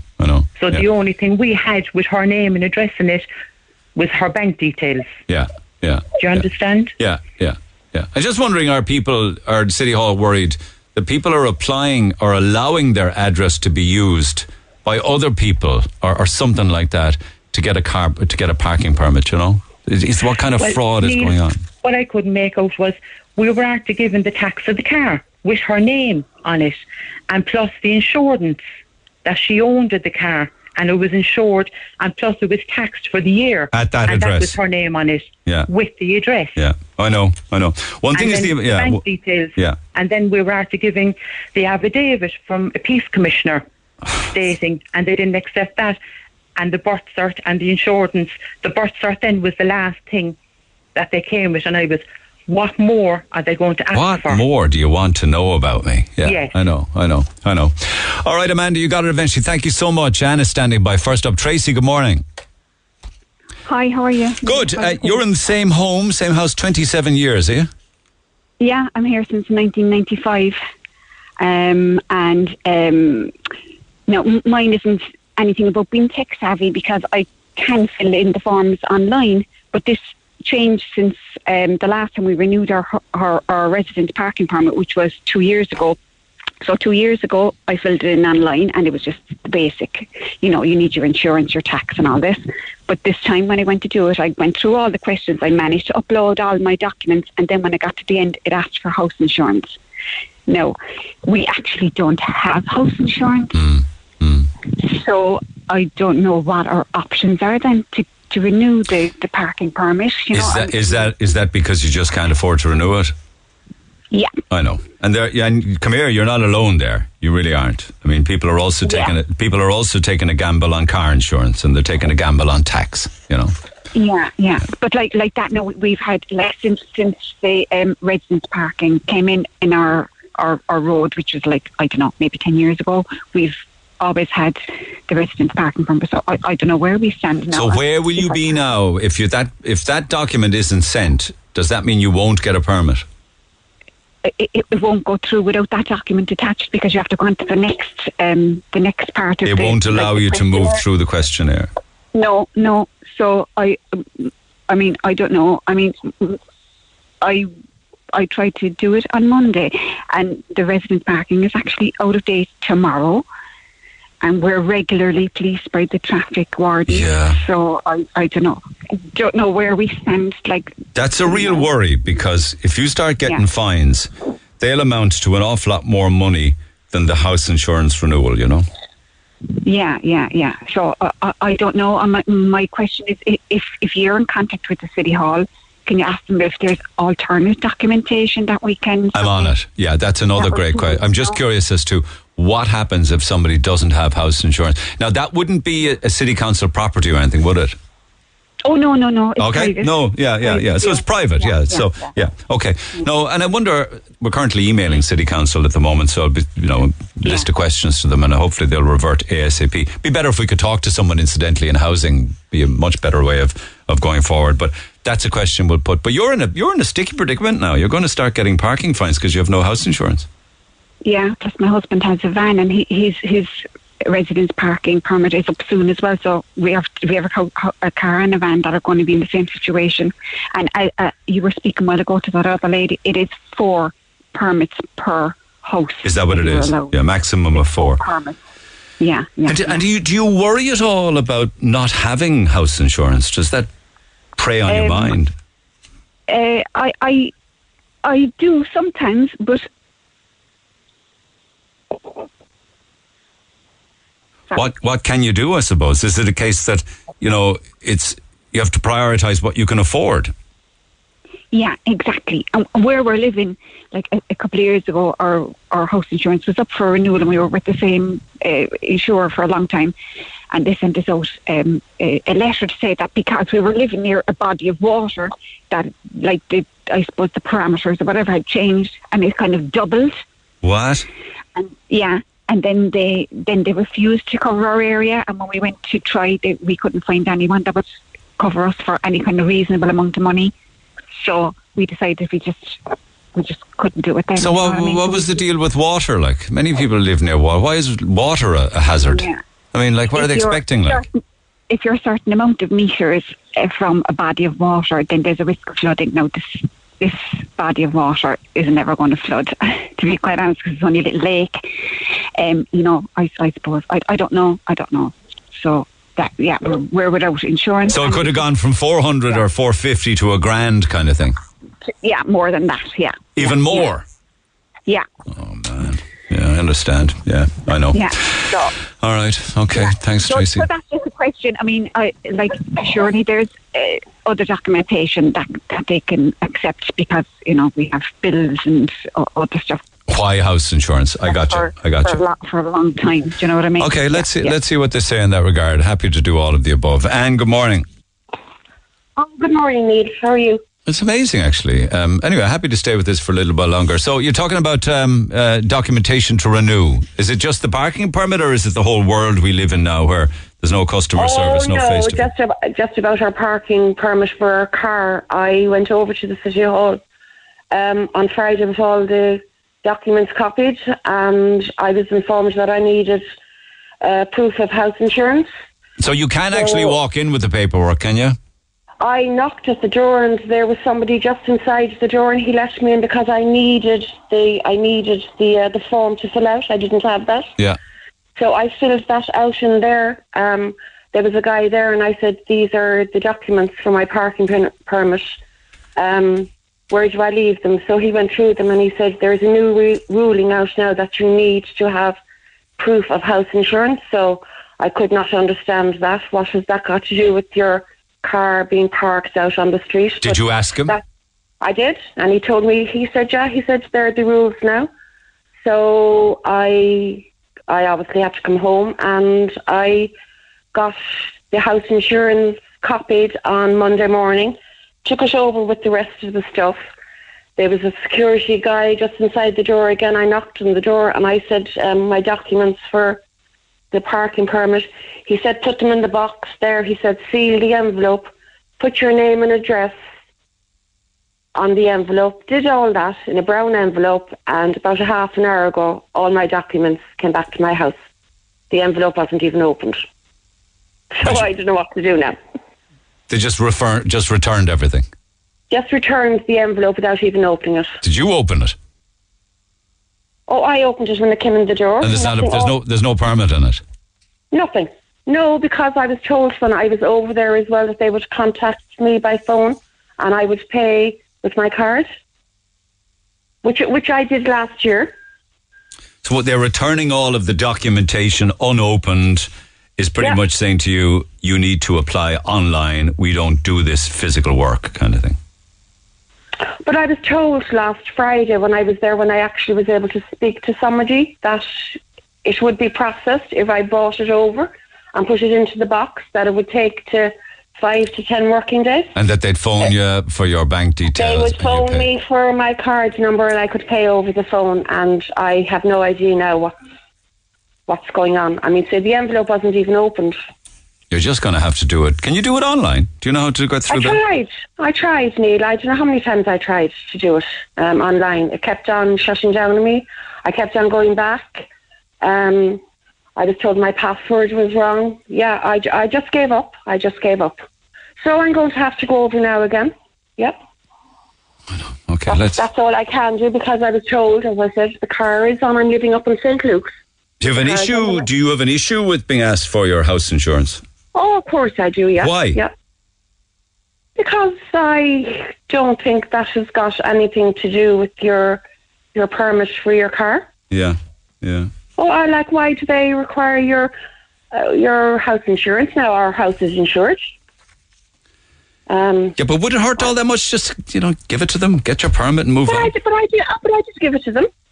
You did, yeah. Oh, you did. I yeah. did, yeah, I did, yeah, I did. I yeah, I, I got a copy done Monday morning and, took it over, and the whole lot was inside in the envelope. And Okay, all right, okay, appreciate that. So. I've sent in, I've sent, we've sent in a query. It's gone already to the communicate. Thank you so much. Appreciate it. Thanks oh, for taking the call. Oh, thanks, Neil. Okay. Uh, so we said Bye. we've been contacted by a number of callers this morning who are having difficulty renewing their parking permits despite living in their properties for decades. They say the move to online now requires them to have home insurance when before they used to get their permits without difficulty in person at City Hall. Listeners are frustrated by the amount of documentation needed in order to get a parking permit on properties they have clearly owned or lived in for quite some considerable time and have been availing of parking permits for years.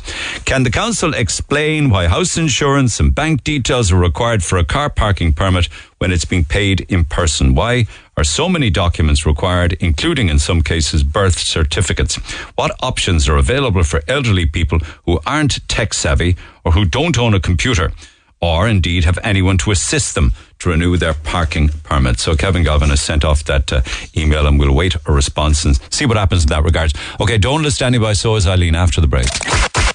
Call the Neil Prendeville Show now. 0818 104 106. Red FM. And lots of response to yesterday talking about uh, Sinn Féin or government or the no confidence motion or a general election. Uh, to those looking for Sinn Féin to be in government, saying they can that can they be any worse? Well, Paddy says life has taught me that things can always get worse, a lot worse. You get what you deserve. Who will Sinn Féin tax in the years two, three, four, and five of their time in government? When all of the rich have moved their assets and their money offshore, out of reach of the government. Who will Sinn Féin turn to then? Uh, the government is destroying our country. They're more worried about turf and carbon tax these days than actual people. Uh, one of your callers, Barry, says that uh, a no confidence vote is a waste of Dáil time. But every time you see the Dáil on television, it's empty, unless it's a vote for them to keep their jobs and their pay rises. Uh, and just one or two more. The government clearly is not working. Fianna Fáil, Fine Gael should never have been allowed um, uh, to go into coalition. The Greens obligated the next election. It's a complete farce of a, of a coalition. Um, Interesting that the opposition talks about the crisis and problems of the people and the government reps talk about politics. Why can't the government give Sinn Féin the Minister for Health position? No one has ever been successful there. Let Sinn Féin just try that alone. Uh, one or two more. Why do we think the government won't vote for less TDs? Uh, understand it's not their government, it's our government, elected by the people for the people. We should just tell them what we want. Well, they're saying that we need another 20 TDs because there's more people living in the country than ever before. I mean, I personally don't buy that. Uh, you'd be better off telling them not to go on holidays over the summer. The country's in crisis. Why do they think it's a good idea to take such a long break? They're not doing their job. They don't deserve a summer holiday. There's that and lots more besides. Text 0868 104 106. Meanwhile, uh, Donald, good morning. Good morning, Neil. How are you doing? I'm good. Now, here's an interesting text because I know that you uh, you would consider yourself to be tech savvy in your 70s. Texter here Yeah, says, so. "Okay, good man. The staff in the banks are complicit in getting rid of their own jobs." Just like the supermarket cashier staff who encourage customers to use self service checkouts, you will all be replaced by computers and you're allowing it to happen to your own jobs. That's an interesting text, isn't it? Yeah, Neil, and I would say not only will they be replaced by uh, computers, they'll be replaced by other people like us because as a 70 year old, I feel like I've become an administrator for some of uh, those organisations uh, insurance companies, motor tax office, uh, driving license renewal, the whole lot of them, Neil, we become administrators. I've, I've had an, ex- an experience there in the last couple of weeks where I was trying to do two things. I was trying to tax my vehicle and I was trying to get a, my driving license uh, updated, probably to my last driving license because I'm in my 70s and um, it'll definitely be the last one, I'd say, but I won't have to get a doctor's certificate. Or an eye But test or that's what the yeah. crux of my problem was. I had uh, bus and truck categories on my driving license, okay? And I uh, sent off for to sorry, I went online to try and uh, renew my driving license, and I was informed that I needed uh, a doctor's certificate. Okay. Then I looked it up, and apparently, uh, you don't need one when you're over seventy. However, if you have truck and bus category on your license, You do. you do then have to get a doctor's cert. Okay. And what, did you want to drop the truck from the license then, was it? Yes, and you, I I was informed that there was an option for me to fill out an online form uh, surrendering the categories that I no longer needed. Okay? Yeah. So I, I downloaded and printed it rather than try to do it online. I said I'll just download it and print it and put it in the post, which I did. And I waited and waited, and eventually I contacted them again, set, uh, all, on, all online. And each time they were telling me that my application couldn't be processed because they were waiting on documentation. You said now, I as I said, I had already downloaded it and printed it. So then I resorted to sending it online. I, went, I did what I didn't do in the first place, did it online. And lo and behold, for a number of times, I was getting back again the same message telling me that I needed to provide the necessary documentation.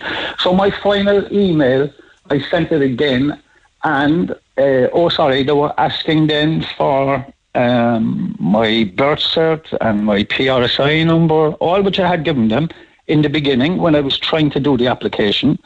But they were now asking me for them again. Why? Why? Like, why do they want a birth cert from somebody who's always been renewing their driving license? You're the I same no- uh, person. There's no biological change in no- your. Ma- like? Why? I have no idea, Neil. I'll tell you what. No, I think Mary Butler, now the Minister for Mental Health and Older People, I, as an older person, Neil, øh, almost had a breakdown. To be honest with you, trying to get, through what I was trying to get through, and I think myself there's a very easy solution to this. Okay, there should be a dedicated line that older people are people with disabilities because there's always going to be older people and people with disabilities who are not tech savvy. Of course okay? there. are. Yeah, of course there. are. Yeah. So it's time now, Neil, that I think all the people stood up for themselves, and I think everybody should contact Mary Butler, who is the Minister for Mental Health and Older People, and ask her to provide a dedicated phone line for the people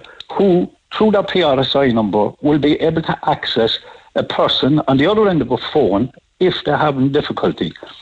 because they've taken away that default where if you were having problems online, if you were trying your best with the tech savvy that you had, you now can't resort to picking up the phone and No, you saying, can't. listen, But that's I've that- tried yeah. and I can't do That's it. That's right, and that doesn't exist, That's and that's why. But that's why I'm saying, do do staff in the banks not realise that they are complicit in getting rid of their own jobs because everything's being automated? Do do people working in supermarkets not realise that their checkout jobs will be gone very soon?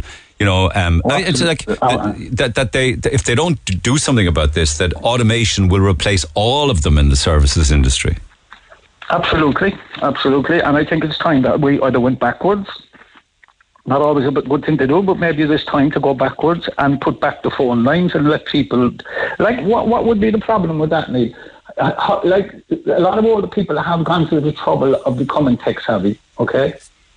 What would be wrong then with the rest of the people who can't do it, who just can't do it? They may not have the capacity to be able to, to learn new things, okay? Yeah. What would be wrong with having, as I said, a dedicated phone line that people could pick up the phone and ring that line, and that it would it would acknowledge through their PRSI number that they were a person of an older age, age who was having difficulties, and put somebody on the phone to them. True enough. Good point. Well It's made. It's a very simple thing to do. No, Neil, um, like as I said, there will always be older people, okay? And the tech savvy that's there, if you learn, if you learn everything about how to do things online, the following week there's changes either in your device or in, in, in, in the, the process that you're having to learn something new again. And it's a constant keeping up. It's not Mm. It a case of just learning to be tech savvy. It's constant. Well, I mean, like I personally, I love the idea of being able to renew car insurance uh, online. I love the idea of being able to not have to go to the tax office anymore and just be able to renew my motor tax online. It's very quick. if it works, Nigel. Yeah. If it works, I mean, But that's because I can do know, it. Yeah, I was going to say you would know if you hit a difficulty. You can sometimes I can kind of guess. Oh, I know what's wrong there. I've left out a comma, put in a comma, or I put put capitals instead. But what about the people who? who- I mean, that's a lot of learning. I've only learned it because I've had the time I in my understand. Yeah. No, I understand. And it also, you know, w- when things become more automated, it also leads to an awful lot of less interpersonal conversations or contact no, with people, you- and, and that can be no. lonely. That can lead to a more and more lonely life where you just that is never. a very, very that is a very, very important point, Neil. That is so important that what you've just said. Mm. The contactability, and with all the contactability we have today, people can't contact anybody. It's a disgrace, to be honest with you. With all the look, at- with all the technology that's there, people still can't contact somebody. that was the, supposed to be the whole idea. I, I thought of doing things online, so you had some, you were able to do things and get things done quickly. It's the complete opposite. Well, for those that can, yeah, but not Yeah, everybody yeah, can. yeah, not everybody's yeah, being brought along. You know, that's what I'm saying. Well, the world And is moving on. We're leaving people behind. Yeah. You know, Neil, I know you can go to somebody. I'm sure there's community organisations and everything else. But your pride, Neil, as, as an older person, you're not a child. You're an adult who's come through a very long life. You've learned a lot in, in your life. Hmm. And just because you can't grasp the technology, you're like a, a fool or, or a, a child uh, with no inde- independence having to go along and say, "Can you do this for me?" Even to go on holidays and that kind of stuff. God Almighty, Neil, like it's it's horrible. It's don't you realise? I I I I'm appealing Neil to people to write to Mary Butler and make that point. It's so lonely, Neil, for a lot of people hmm. not having that contactability Well said. and well having to beg somebody, go to somebody and say, "Can you do it for me?" For God's sake, like as, as a seventy-year-old having to go to somebody, "Can you do it for me?" Yeah. That is so embarrassing and so de- demeaning, really, Neil. Well said, Donald. You know- Appreciate that. Words well said. Powerful stuff. yeah, Thank you. listen, thank you so much, Neil, for giving me so much time. Okay, You got it. I got a lovely email in the post actually saying with a great photograph, right? Um, and the, the photo. I'll tell you about the photograph in a second. But the email says a gold medal for Ireland in the four x four hundred uh, M75 relays at the World Masters Athletic Championships in Finland. Um, Hugh McSweeney. Michael Kiley, both from Cork, won the over 75s World Championships with a new Irish record of 5.688 in the 4x400 metres relay with John McDermott and Gary O'Reilly. The World Championships were in Tampere in Finland. All four men are over 75 and won medals individually too. Back in 1991, when they won the World Championships, they were interviewed on radio by Alf McCarthy. They spoke about it as if it was only yesterday. Uh, so Michael's daughter just had to let Neil know about it. And they've sent me a photograph as well of the four lads, all in their uh, well past, sev- well, over 75 anyway. Uh, I think they're actually coming on here at one stage. I just wanted to mention it now because this is the 4 by 400 relay for over 75 year olds in Finland. Uh, and Cork won it. and it, I, I believe those times are fast as well. This must be very fast times. Like faster than maybe a 35 or a 25 you might be able to do it. Anyway, so, you know, just goes to show, never give up. Anyway, text 0868 104 106. Just, um, just one this side of 11 and I'll see how we go after that. Eileen, good morning. This is Eileen, yeah. Yeah, and you don't mind you don't mind me giving out your age, do you? I don't mind in the least. But I, what I want to say 91 to year old, young. 91. Yeah. Yeah. Go ahead. Go ahead. I am very young in the way I think. Young at heart. Good for you. Now, I must congratulate that other man who spoke so eloquently the things I wanted to say to you. So we'll try and keep that as short as possible. Okay. I would. Be, I hate the word computer illiterate because when that's said to me, I feel absolutely. I, I think it's horrible. I haven't had a chance. I was taking classes in during before COVID, and they stopped. But I only have. I don't have a computer.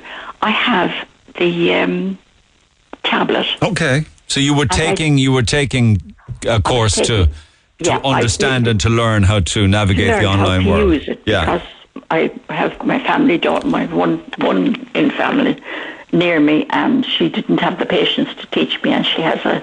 I have to pay if I want to pay bills. I have to ask her if she'll do it for me. and you want to learn to do it yourself. Yeah. Well, I would love to be able to do it myself, but you see, COVID put stop put a stop to that when I was taking one lot of lessons. I I went to beginners. Now the word beginners was big in the ad that I saw, and it was what's that school that's at the end of um, the city end of Blackrock Road. The school at the city end of Blackrock Road. The s- Yeah. Ashton? Ashton School? Ashton. Yeah. Yeah. Yeah. They advertised uh, classes for beginners, computer beginners. And I went to that class, delighted absolutely with myself. Anybody else of your age in the class? No. Good for you. And I was treated as an old person. Badly. Oh. Now, there were. Are you sure it wasn't uh, that there were people just weren't that extra little bit more patient with you? No, it was the teacher, right. actually. Yeah.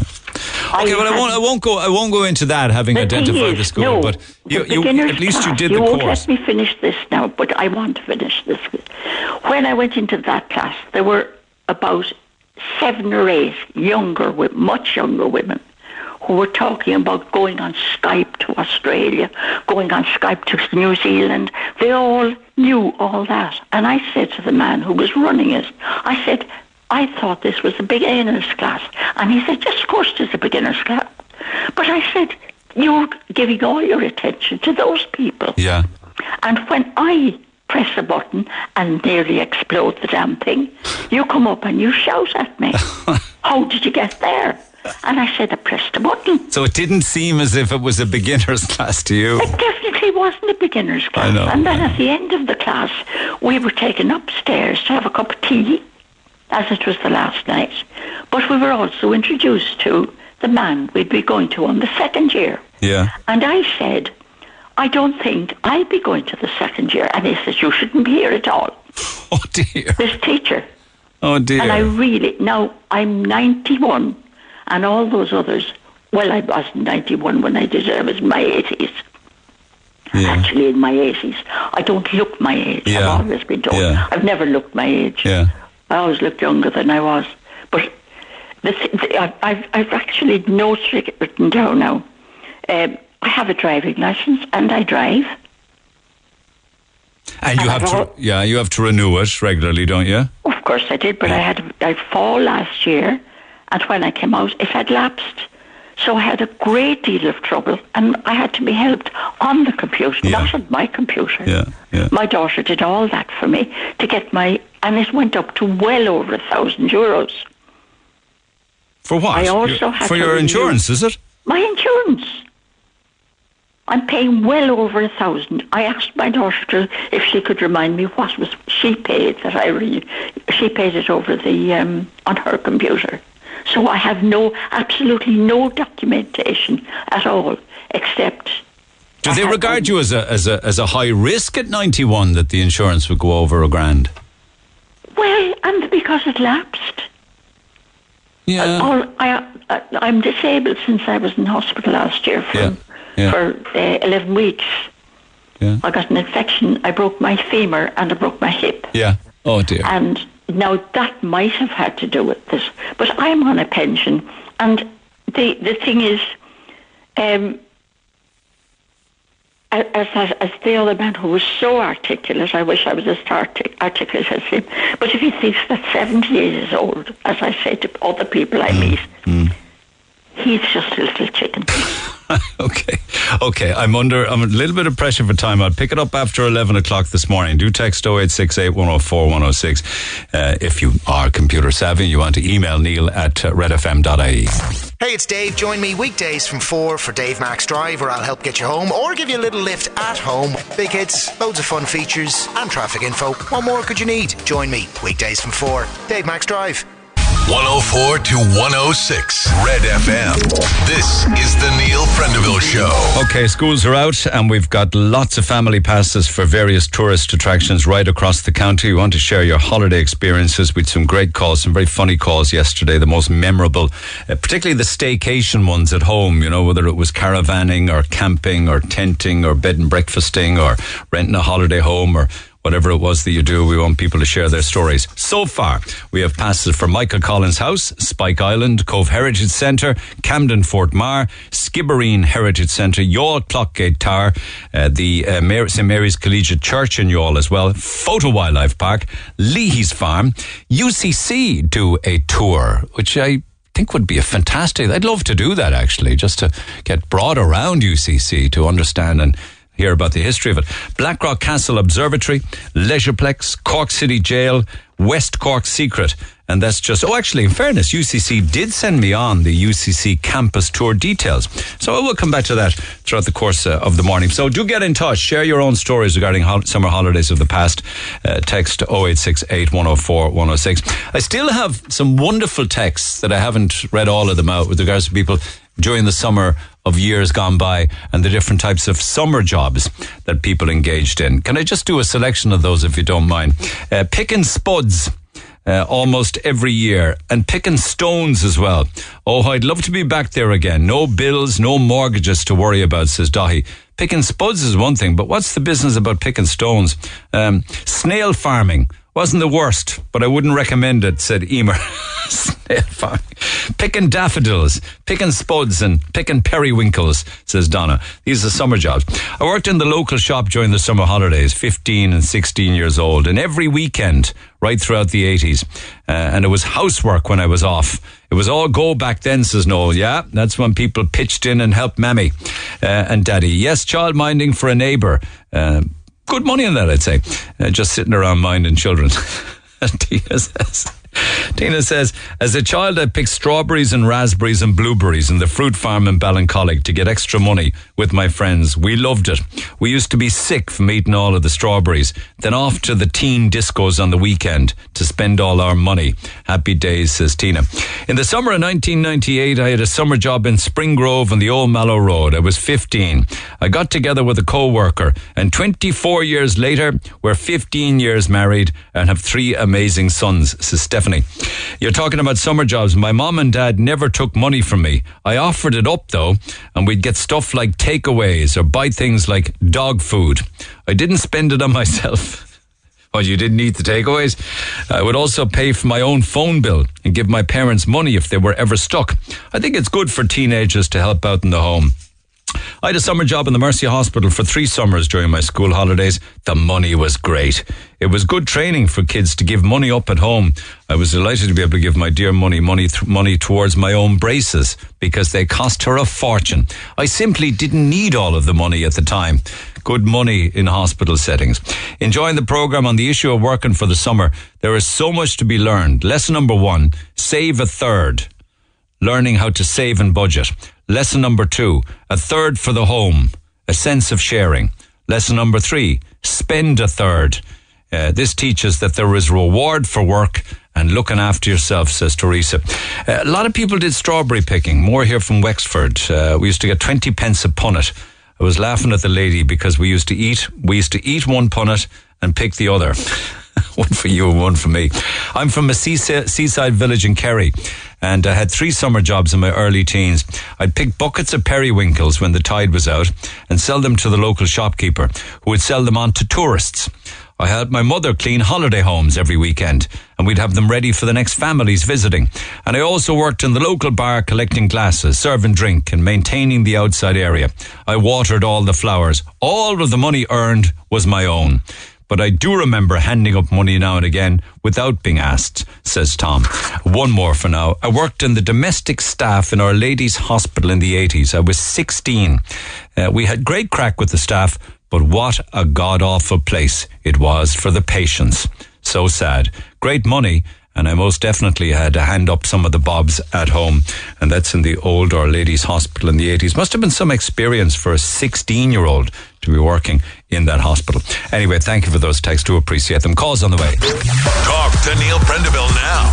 0818 104 106. Cork's Red FM. I told you the story earlier on this morning of Ed, who uh, was attacked at Fitzgerald's Park on Saturday, uh, and I read out his details as as I got them. Uh, I also played you some audio because he took out his phone trying to record these characters to save it for the Garda Síochána. He was hit with a with a golf club. Uh, as a girl says here, just a question. I'm a mother of a one year old, and I'd like to go for walks with my little one.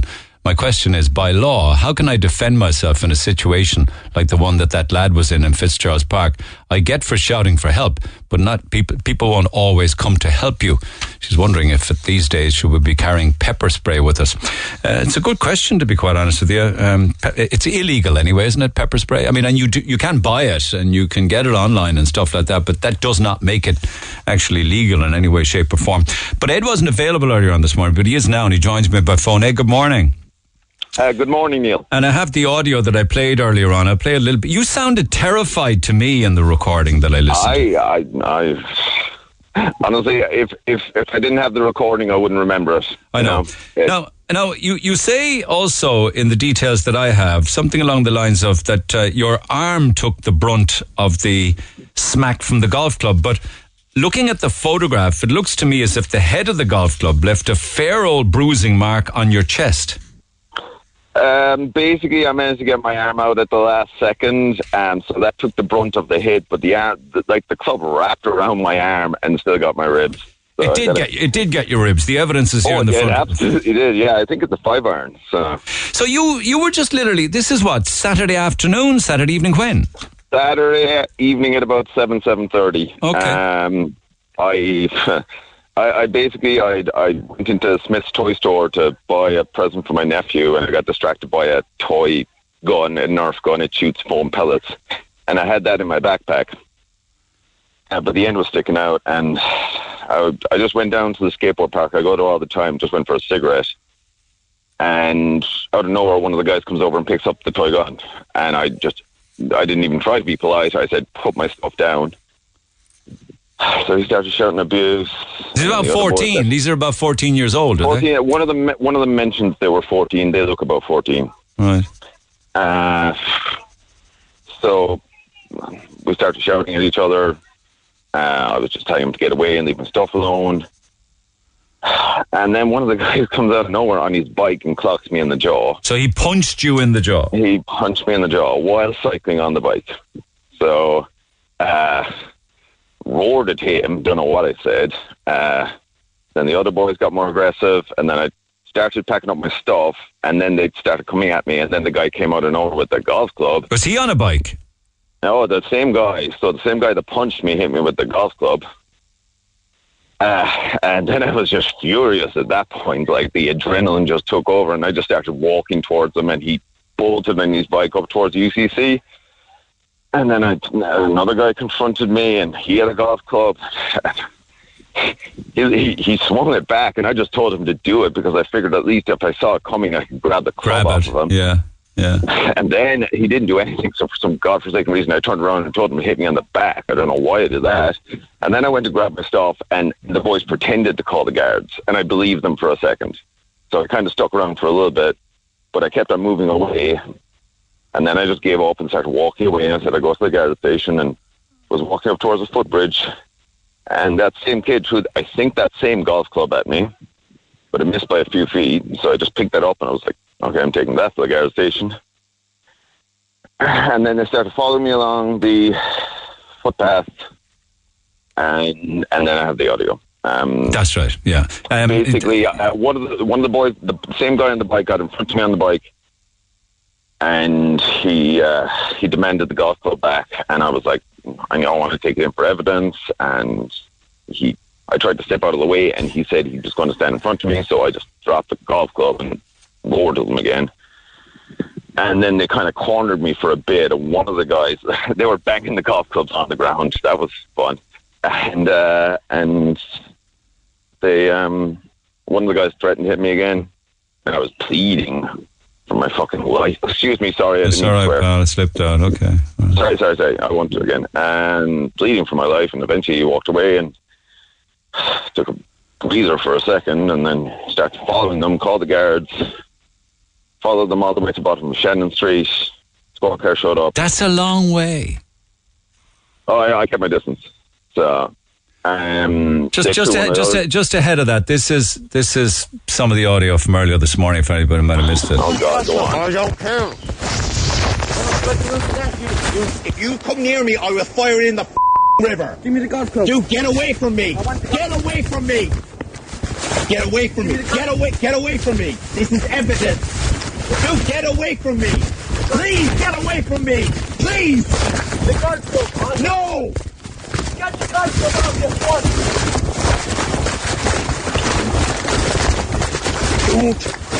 Dude, I'm gonna walk over there. Can I walk over there too? I need to go over give me the. I, if you stop, stop. If you take one more step towards me, I will. Oh my God! What? See, I'm even disturbed even listening to that, and I wasn't there. Right? Oh, I'm almost in tears right now listening to it. To be honest. What are they doing in Fitzgerald's Park with golf clubs in the first place? What else are kids, kids going to do these days? Cop themselves on, behave. Who's telling them to behave? Like somebody else said, I was also in Fitzgerald's Park on Saturday with my mates, and I saw these lads. One of them came up to me and started hassling me to give him a fag. And we paid no attention. They moved on, but they had golf clubs and were getting testy with the dustbins and the likes. They were smacking the uh-huh. clubs off dustbins. They then went on to smack the clubs off you.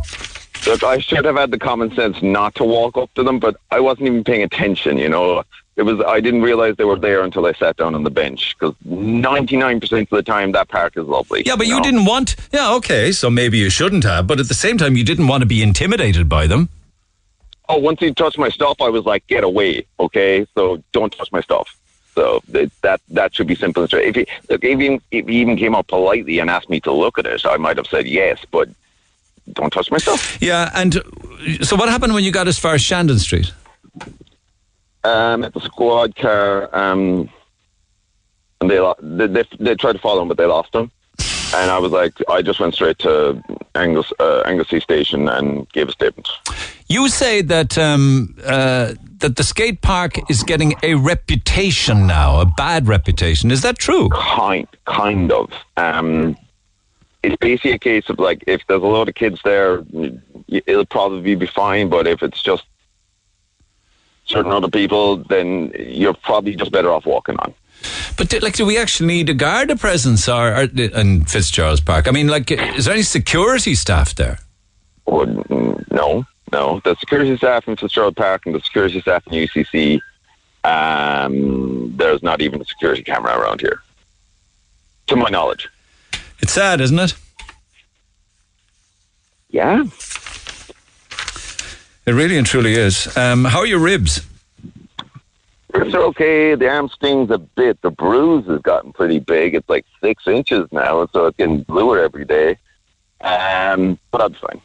So I, I I grew up on a farm. No, so I know, can but if of- somebody wanted to go up to Fitzgerald Park and enjoy a bit of sunshine and sit down and bam out, they can't do so without the fear of being oh, I intimidated or would say harassed. Fitzgerald Park itself is perfectly safe. They have security guards there. You can't even drink a can of beer. So it's the skate park, over. which is not. It's not. A, it's not in Fitzgerald Park. It's adjacent not, to it. Yeah. Not in the best of shape right now, unfortunately. 99% of the time it's great.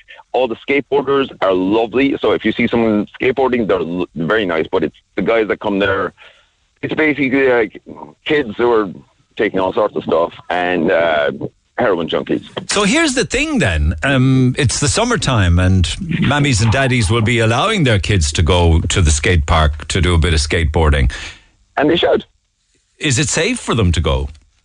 I would say so, but they just kind of have to have a look around when they arrive. Shouldn't have to though. They should not have to know, case the joint. I know. I know. All right, Ed. Thanks for taking the call, pal. Sorry for what happened to you. Appreciate you taking the call. Text 0868 104 106. Back after the break. The Neil Prendeville Show on Cork's Red FM. Our phone lines remain open after midday 0818 104 106. Okay, some of the uh, tourist family passes that we have to go away include Blackrock Castle Observatory. Your opportunity to take the family down there. I'm going to start giving those away uh, across the rest of the weekend and next week. But I mentioned Blackrock Castle Observatory because you may have been seeing these stunning photographs in the newspapers or up online of a telescope called, well, it's NASA has released the first full color images from the James Webb Space Telescope. And I'm looking at photographs of it in this morning's Examiner. But I'm, I'm not 100% sure how this is happening where we're looking back in time. I mean, the, the actual photographs are totally and utterly stunning. Alan, uh, Alan Gilton is the, Giltinan is the centre manager and researcher at Blackrock Castle Observatory. I hope he can explain it to me. I'm sure that he can in language that I'll be able to understand and you guys as well. So, uh, Alan, thanks for taking the call. Good morning. Good morning, Neil. How are you keeping? What are we looking at here? This is a, a very powerful telescope that can look way into deep space, is it? Yes, absolutely. So the James Webb Telescope is kind of like the follow-on to the Hubble Telescope. So it's a very large telescope. It's six meters, uh, which is quite large in space. Um, so what it's looking at is you'll see the very deep field image. It's called, um, which is the one with lots and lots and lots of galaxies, thousands of galaxies you're looking at. Um, and some of them, in particular, if you're looking at it, the ones that are kind of red and orangey in color, they are the most distant ones. So they are the ones that are about uh, 13 billion light years away. Okay, so just on that, when you say we're looking at thousands and thousands of galaxies, I see lots and lots of dotted stars. Each of those is a galaxy. And we're in our own galaxy, and there are thousands of others, are there? There are thousands of other galaxies. The image that you're looking at, and the image that, if you do look it up online, that you're going to be looking at, if you hold a grain of sand to the sky, that is all of that image in that grain of sand. That's how that's how big the universe actually is. All we're looking at is a grain of sand, and there are thousands of galaxies in that grain of sand alone. It's hard to understand. It's hard to actually digest that information. That space goes on forever. It does. Yeah, it goes on very, very far. Um, most of the light that you're looking at at that image, Neil, actually left its its galaxy uh, 14 billion, sorry, 13 billion years ago. So it's been traveling through space for 13 billion years, way before the Earth and the Sun ever formed. And it's just hitting our telescope right now. So each of those lights or stars or galaxies is took 13 billion years for me to see it. Yes.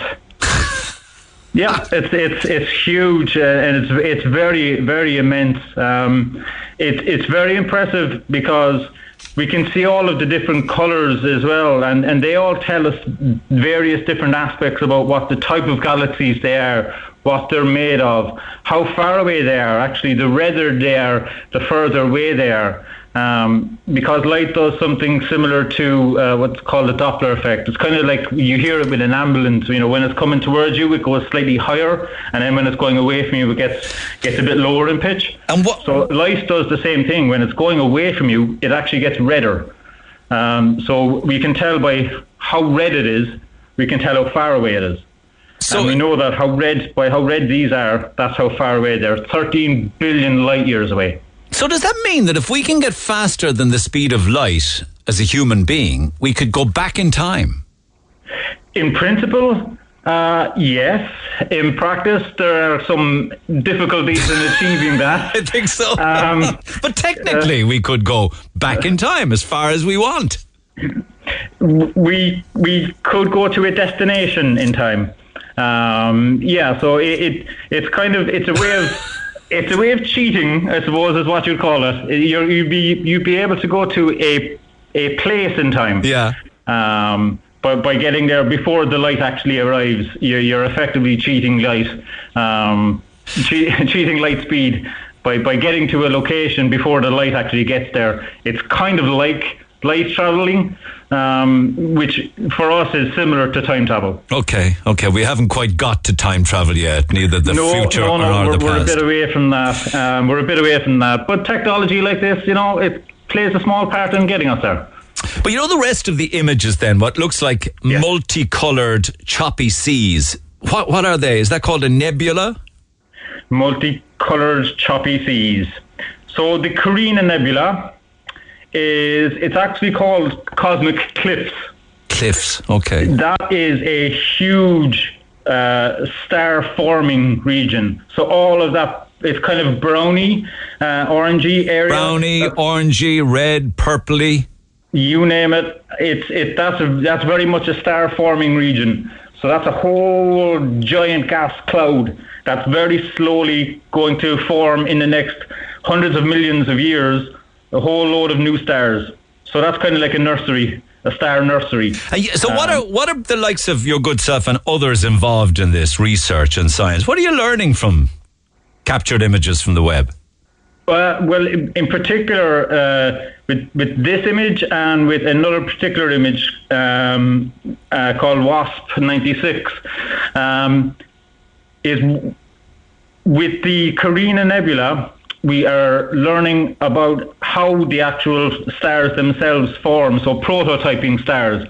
So how our own star actually formed, how these clumps of gas come together. Is it gravity? Is it matter? Is it dark matter? How much of all of these play a part in forming suns?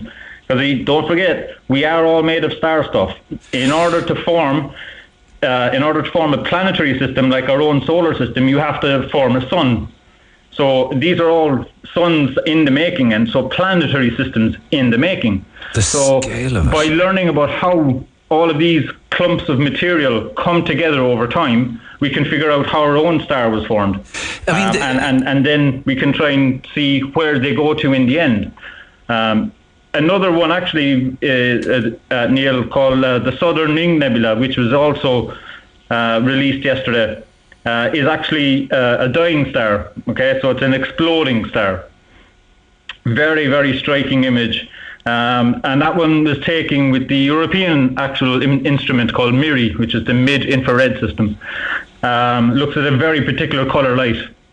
And, and it actually shows the star towards the center and a whole load of rings of exploding material um, out expanding out through the universe, and that's the star coming to its close. Wow! Not too dissimilar to our own star is actually going to go that way in about five billion years or so. Okay, so we've got a bit of time yet. We've got a bit in spite, of time. In spite of climate warming or what have you. But you know, when you look at each of those lights, and each of those is a galaxy, and we're in our own galaxy, which is infinite, isn't it? Uh, our own galaxy is not it, 25,000 light years uh, thereabouts in, in, in radius. So our, our own galaxy is is definitely finite. Um, the universe itself is finite, but it, the numbers involved are very, very large. And do we have any? Do we have any? I mean, I know Voyager one and Voyager two went out there, but they're long gone too far to get any images back now, aren't they? Is there anything out there sending images back? Well, we actually still can communicate with them. Uh, so they're they're they've gone past uh, the Oort cloud, so they're they're out into outer space. So they're outside of our own solar system. Um, so we're not getting much information back from them other than uh, they are no longer feeling the effects of any of the uh, solar radiation, solar winds, and whatnot. But So they will just keep on of the going. They'll keep. But do you, when you look at the when you look at the scale of all of this, where where are you as a as a researcher with regards to because of the vastness of it all and what the Webb is showing us that there has Yeah. to be other life out there. Or uh, the, well, in we have yet to conclusively prove that, Neil, as you know. But uh, in in it would certainly indicate to me if you consider that this image alone is a grain of sand, then the number of galaxies and the number of planets, therefore, are, are just billions and billions and billions of planets out there, and they're all. We know some of them are already in very similar positions compared to their sun. So they're they're they're the same kind of distance from their own sun. But what I'm saying is that it would Oh. be rather naive of us to think that we were alone. I think I would agree. Yeah, I, I I think we're most definitely not alone. Now, how advanced they are, um, and you know that kind of thing is is another uh, argument. Um, they may not be that advanced. They may be even more advanced. More just advanced. you don't know if anybody, like we often hear people saying, uh, you know, people have other planets and other species have been trying to get in touch with us, and you know, American presidents are burying it and won't release the information. Mm. You know, Roswell and things like that. Do you buy into any of that? Not particularly. Um, I no. Uh, in in a nutshell, Neil. Yeah. Um, UFO, no. UFO. Do, do, does a serious researcher like you take UFO sightings seriously? Oh yeah, we, t- we take them seriously, but we, we take them scientifically. Yeah, you have so to. we look at them very much with scientific eyes. So you know we, we need we need proof and we need conclusive proof. So a, a lot of what's been presented so far is very inconclusive.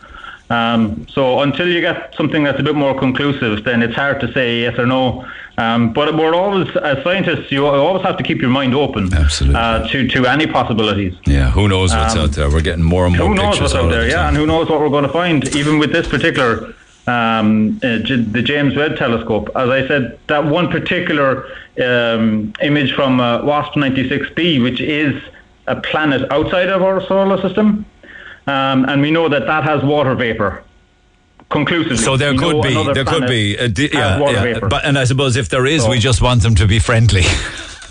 Uh, ideally, yes. That would, if, if, if they are going to visit us at some point, yes, a friendly, a friendly chat would be good. Fair play to you, Alan. Thanks for taking the call. Exciting times. Appreciate you taking the call. Have a great day. Exciting for you And guys. you too. Take Thank care. you. All right. Then we also have passes to go away, family passes for the observatory itself. Okay. Talking about passes, I've got some tickets for uh, Belinda Carlisle, who plays the Cork Opera House uh, on Friday. Hold tough on that. I actually chatted with Belinda Carlisle during the week. All that and lots more besides your Belinda Carlisle fan, you can trace back to the days of the Go Go's back in the 80s. That's after the break.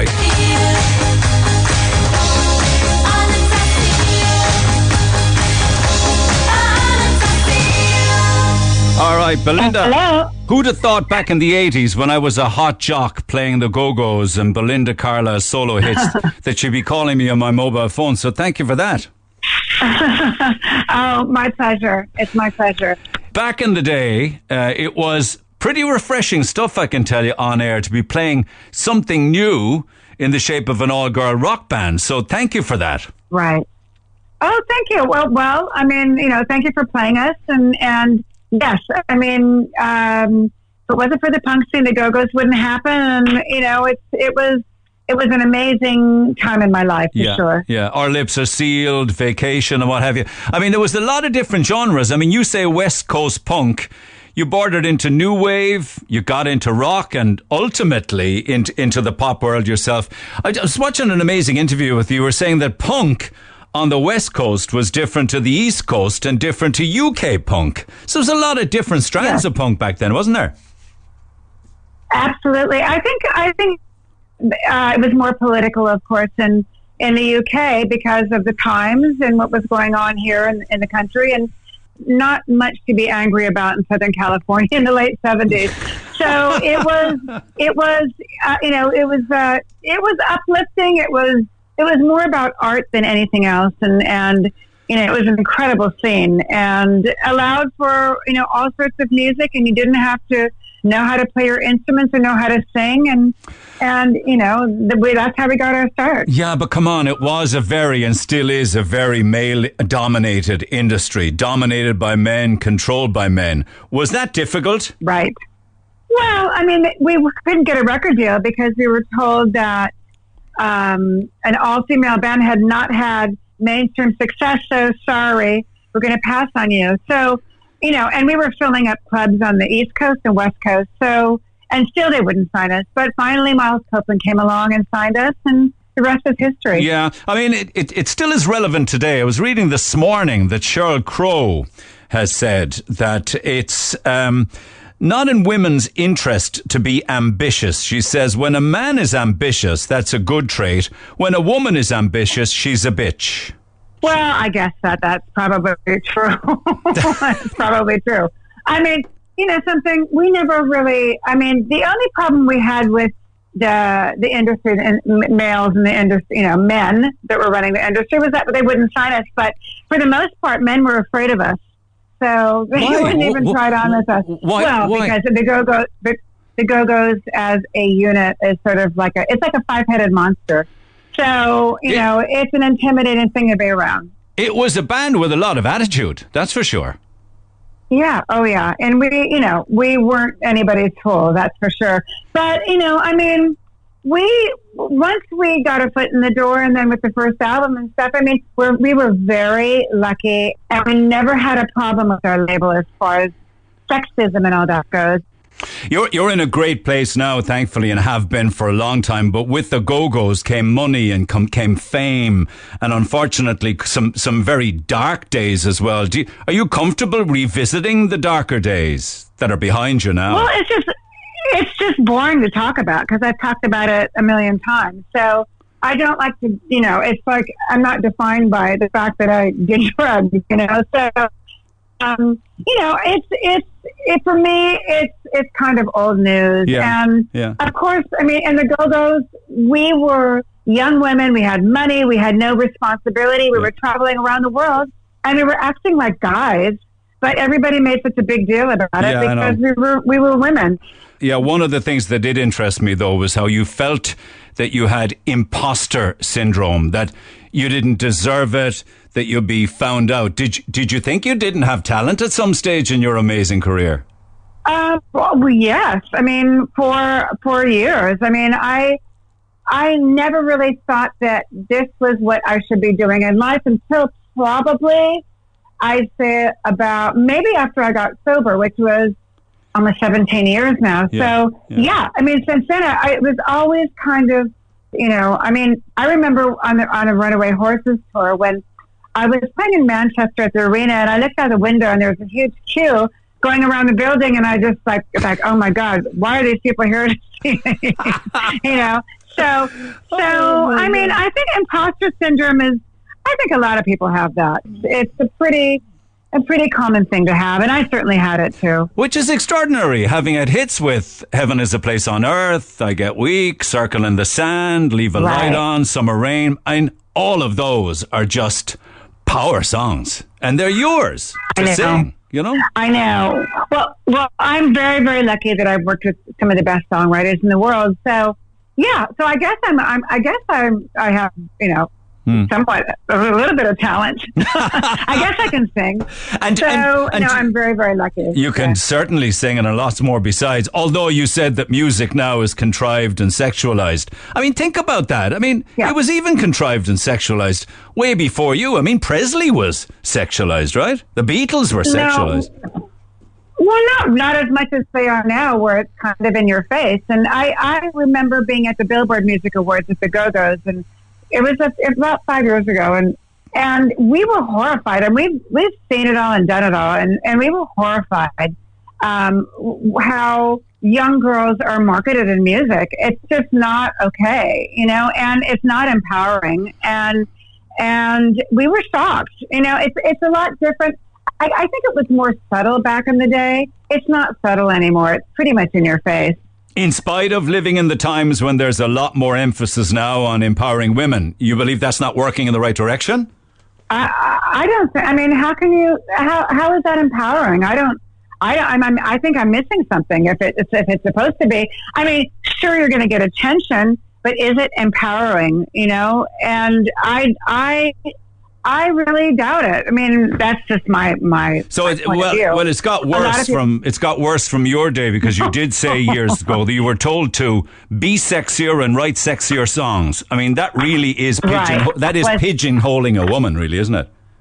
That was really horrible, and and uh, that was actually the only time they ever said anything like that to me. And I n- never got that in the Go Go's, but yeah, that was that mad after mad about you, and that was hor- It was horrifying to me because I'm not like that at all, and and nor do, nor do I want to be like that, and especially now. I mean, I'm too old to be like that. But back then, it was like, you know, back then I had no desire to to go that direction. And how are you with the rest of the of the Go Go's from back in the day? I know you do reunions from time to time, right? And you play together. No, well, we got we got inducted into the Rock and Roll Hall of Fame last year, and we're now pretty much uh, the band is pretty much uh, we we went our own separate ways, and we did, we agreed that you know after the Rock Hall, it's sort of the pinnacle, and everybody else everybody has busy lives too. So um, the Go Go's I've gone gone. It's no more. I've gotta ask you before No I, before I let you go.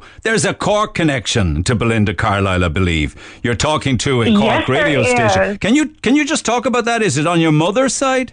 And my mother's side is from, our, it's from the Cork area. I mean, they're like my great grandmother and her family, you know, and it's all they're all from from from the Cork area. So yes, I do have a connection there, I, and I love Ireland anyway, you know, and, and uh, even if I didn't have a connection, But we can claim you, Belinda, right? Yes, you can. Actually, you can. okay. Well, I'm officially I'm officially d- declaring Belinda Carlisle as a, as a Cork girl then. a Corker, exactly, exactly. All right. Well, listen, it's going to be great to have you back on Leeside. The gig is Friday night, albeit delayed by a couple of years. We won't mention the C word, will we? Hopefully that's all behind us. Oh God, I know. I'm, I'm really looking forward to it, and I'm so sorry. My brother died Oh. on the on the first time around, and I just I lost my voice completely. Oh, dear. Sorry. and um, and then COVID. Then the second time, and this time everything's good, and I'll see you this week. yeah, looking This- forward to it. Don't week, don't Friday. miss don't miss that flight. We'll see you on Leeside on Friday. I know. I'll, I'll see you. Okay, Neil. Thank you so much. Bye, Belinda. See ya. Bye. baby,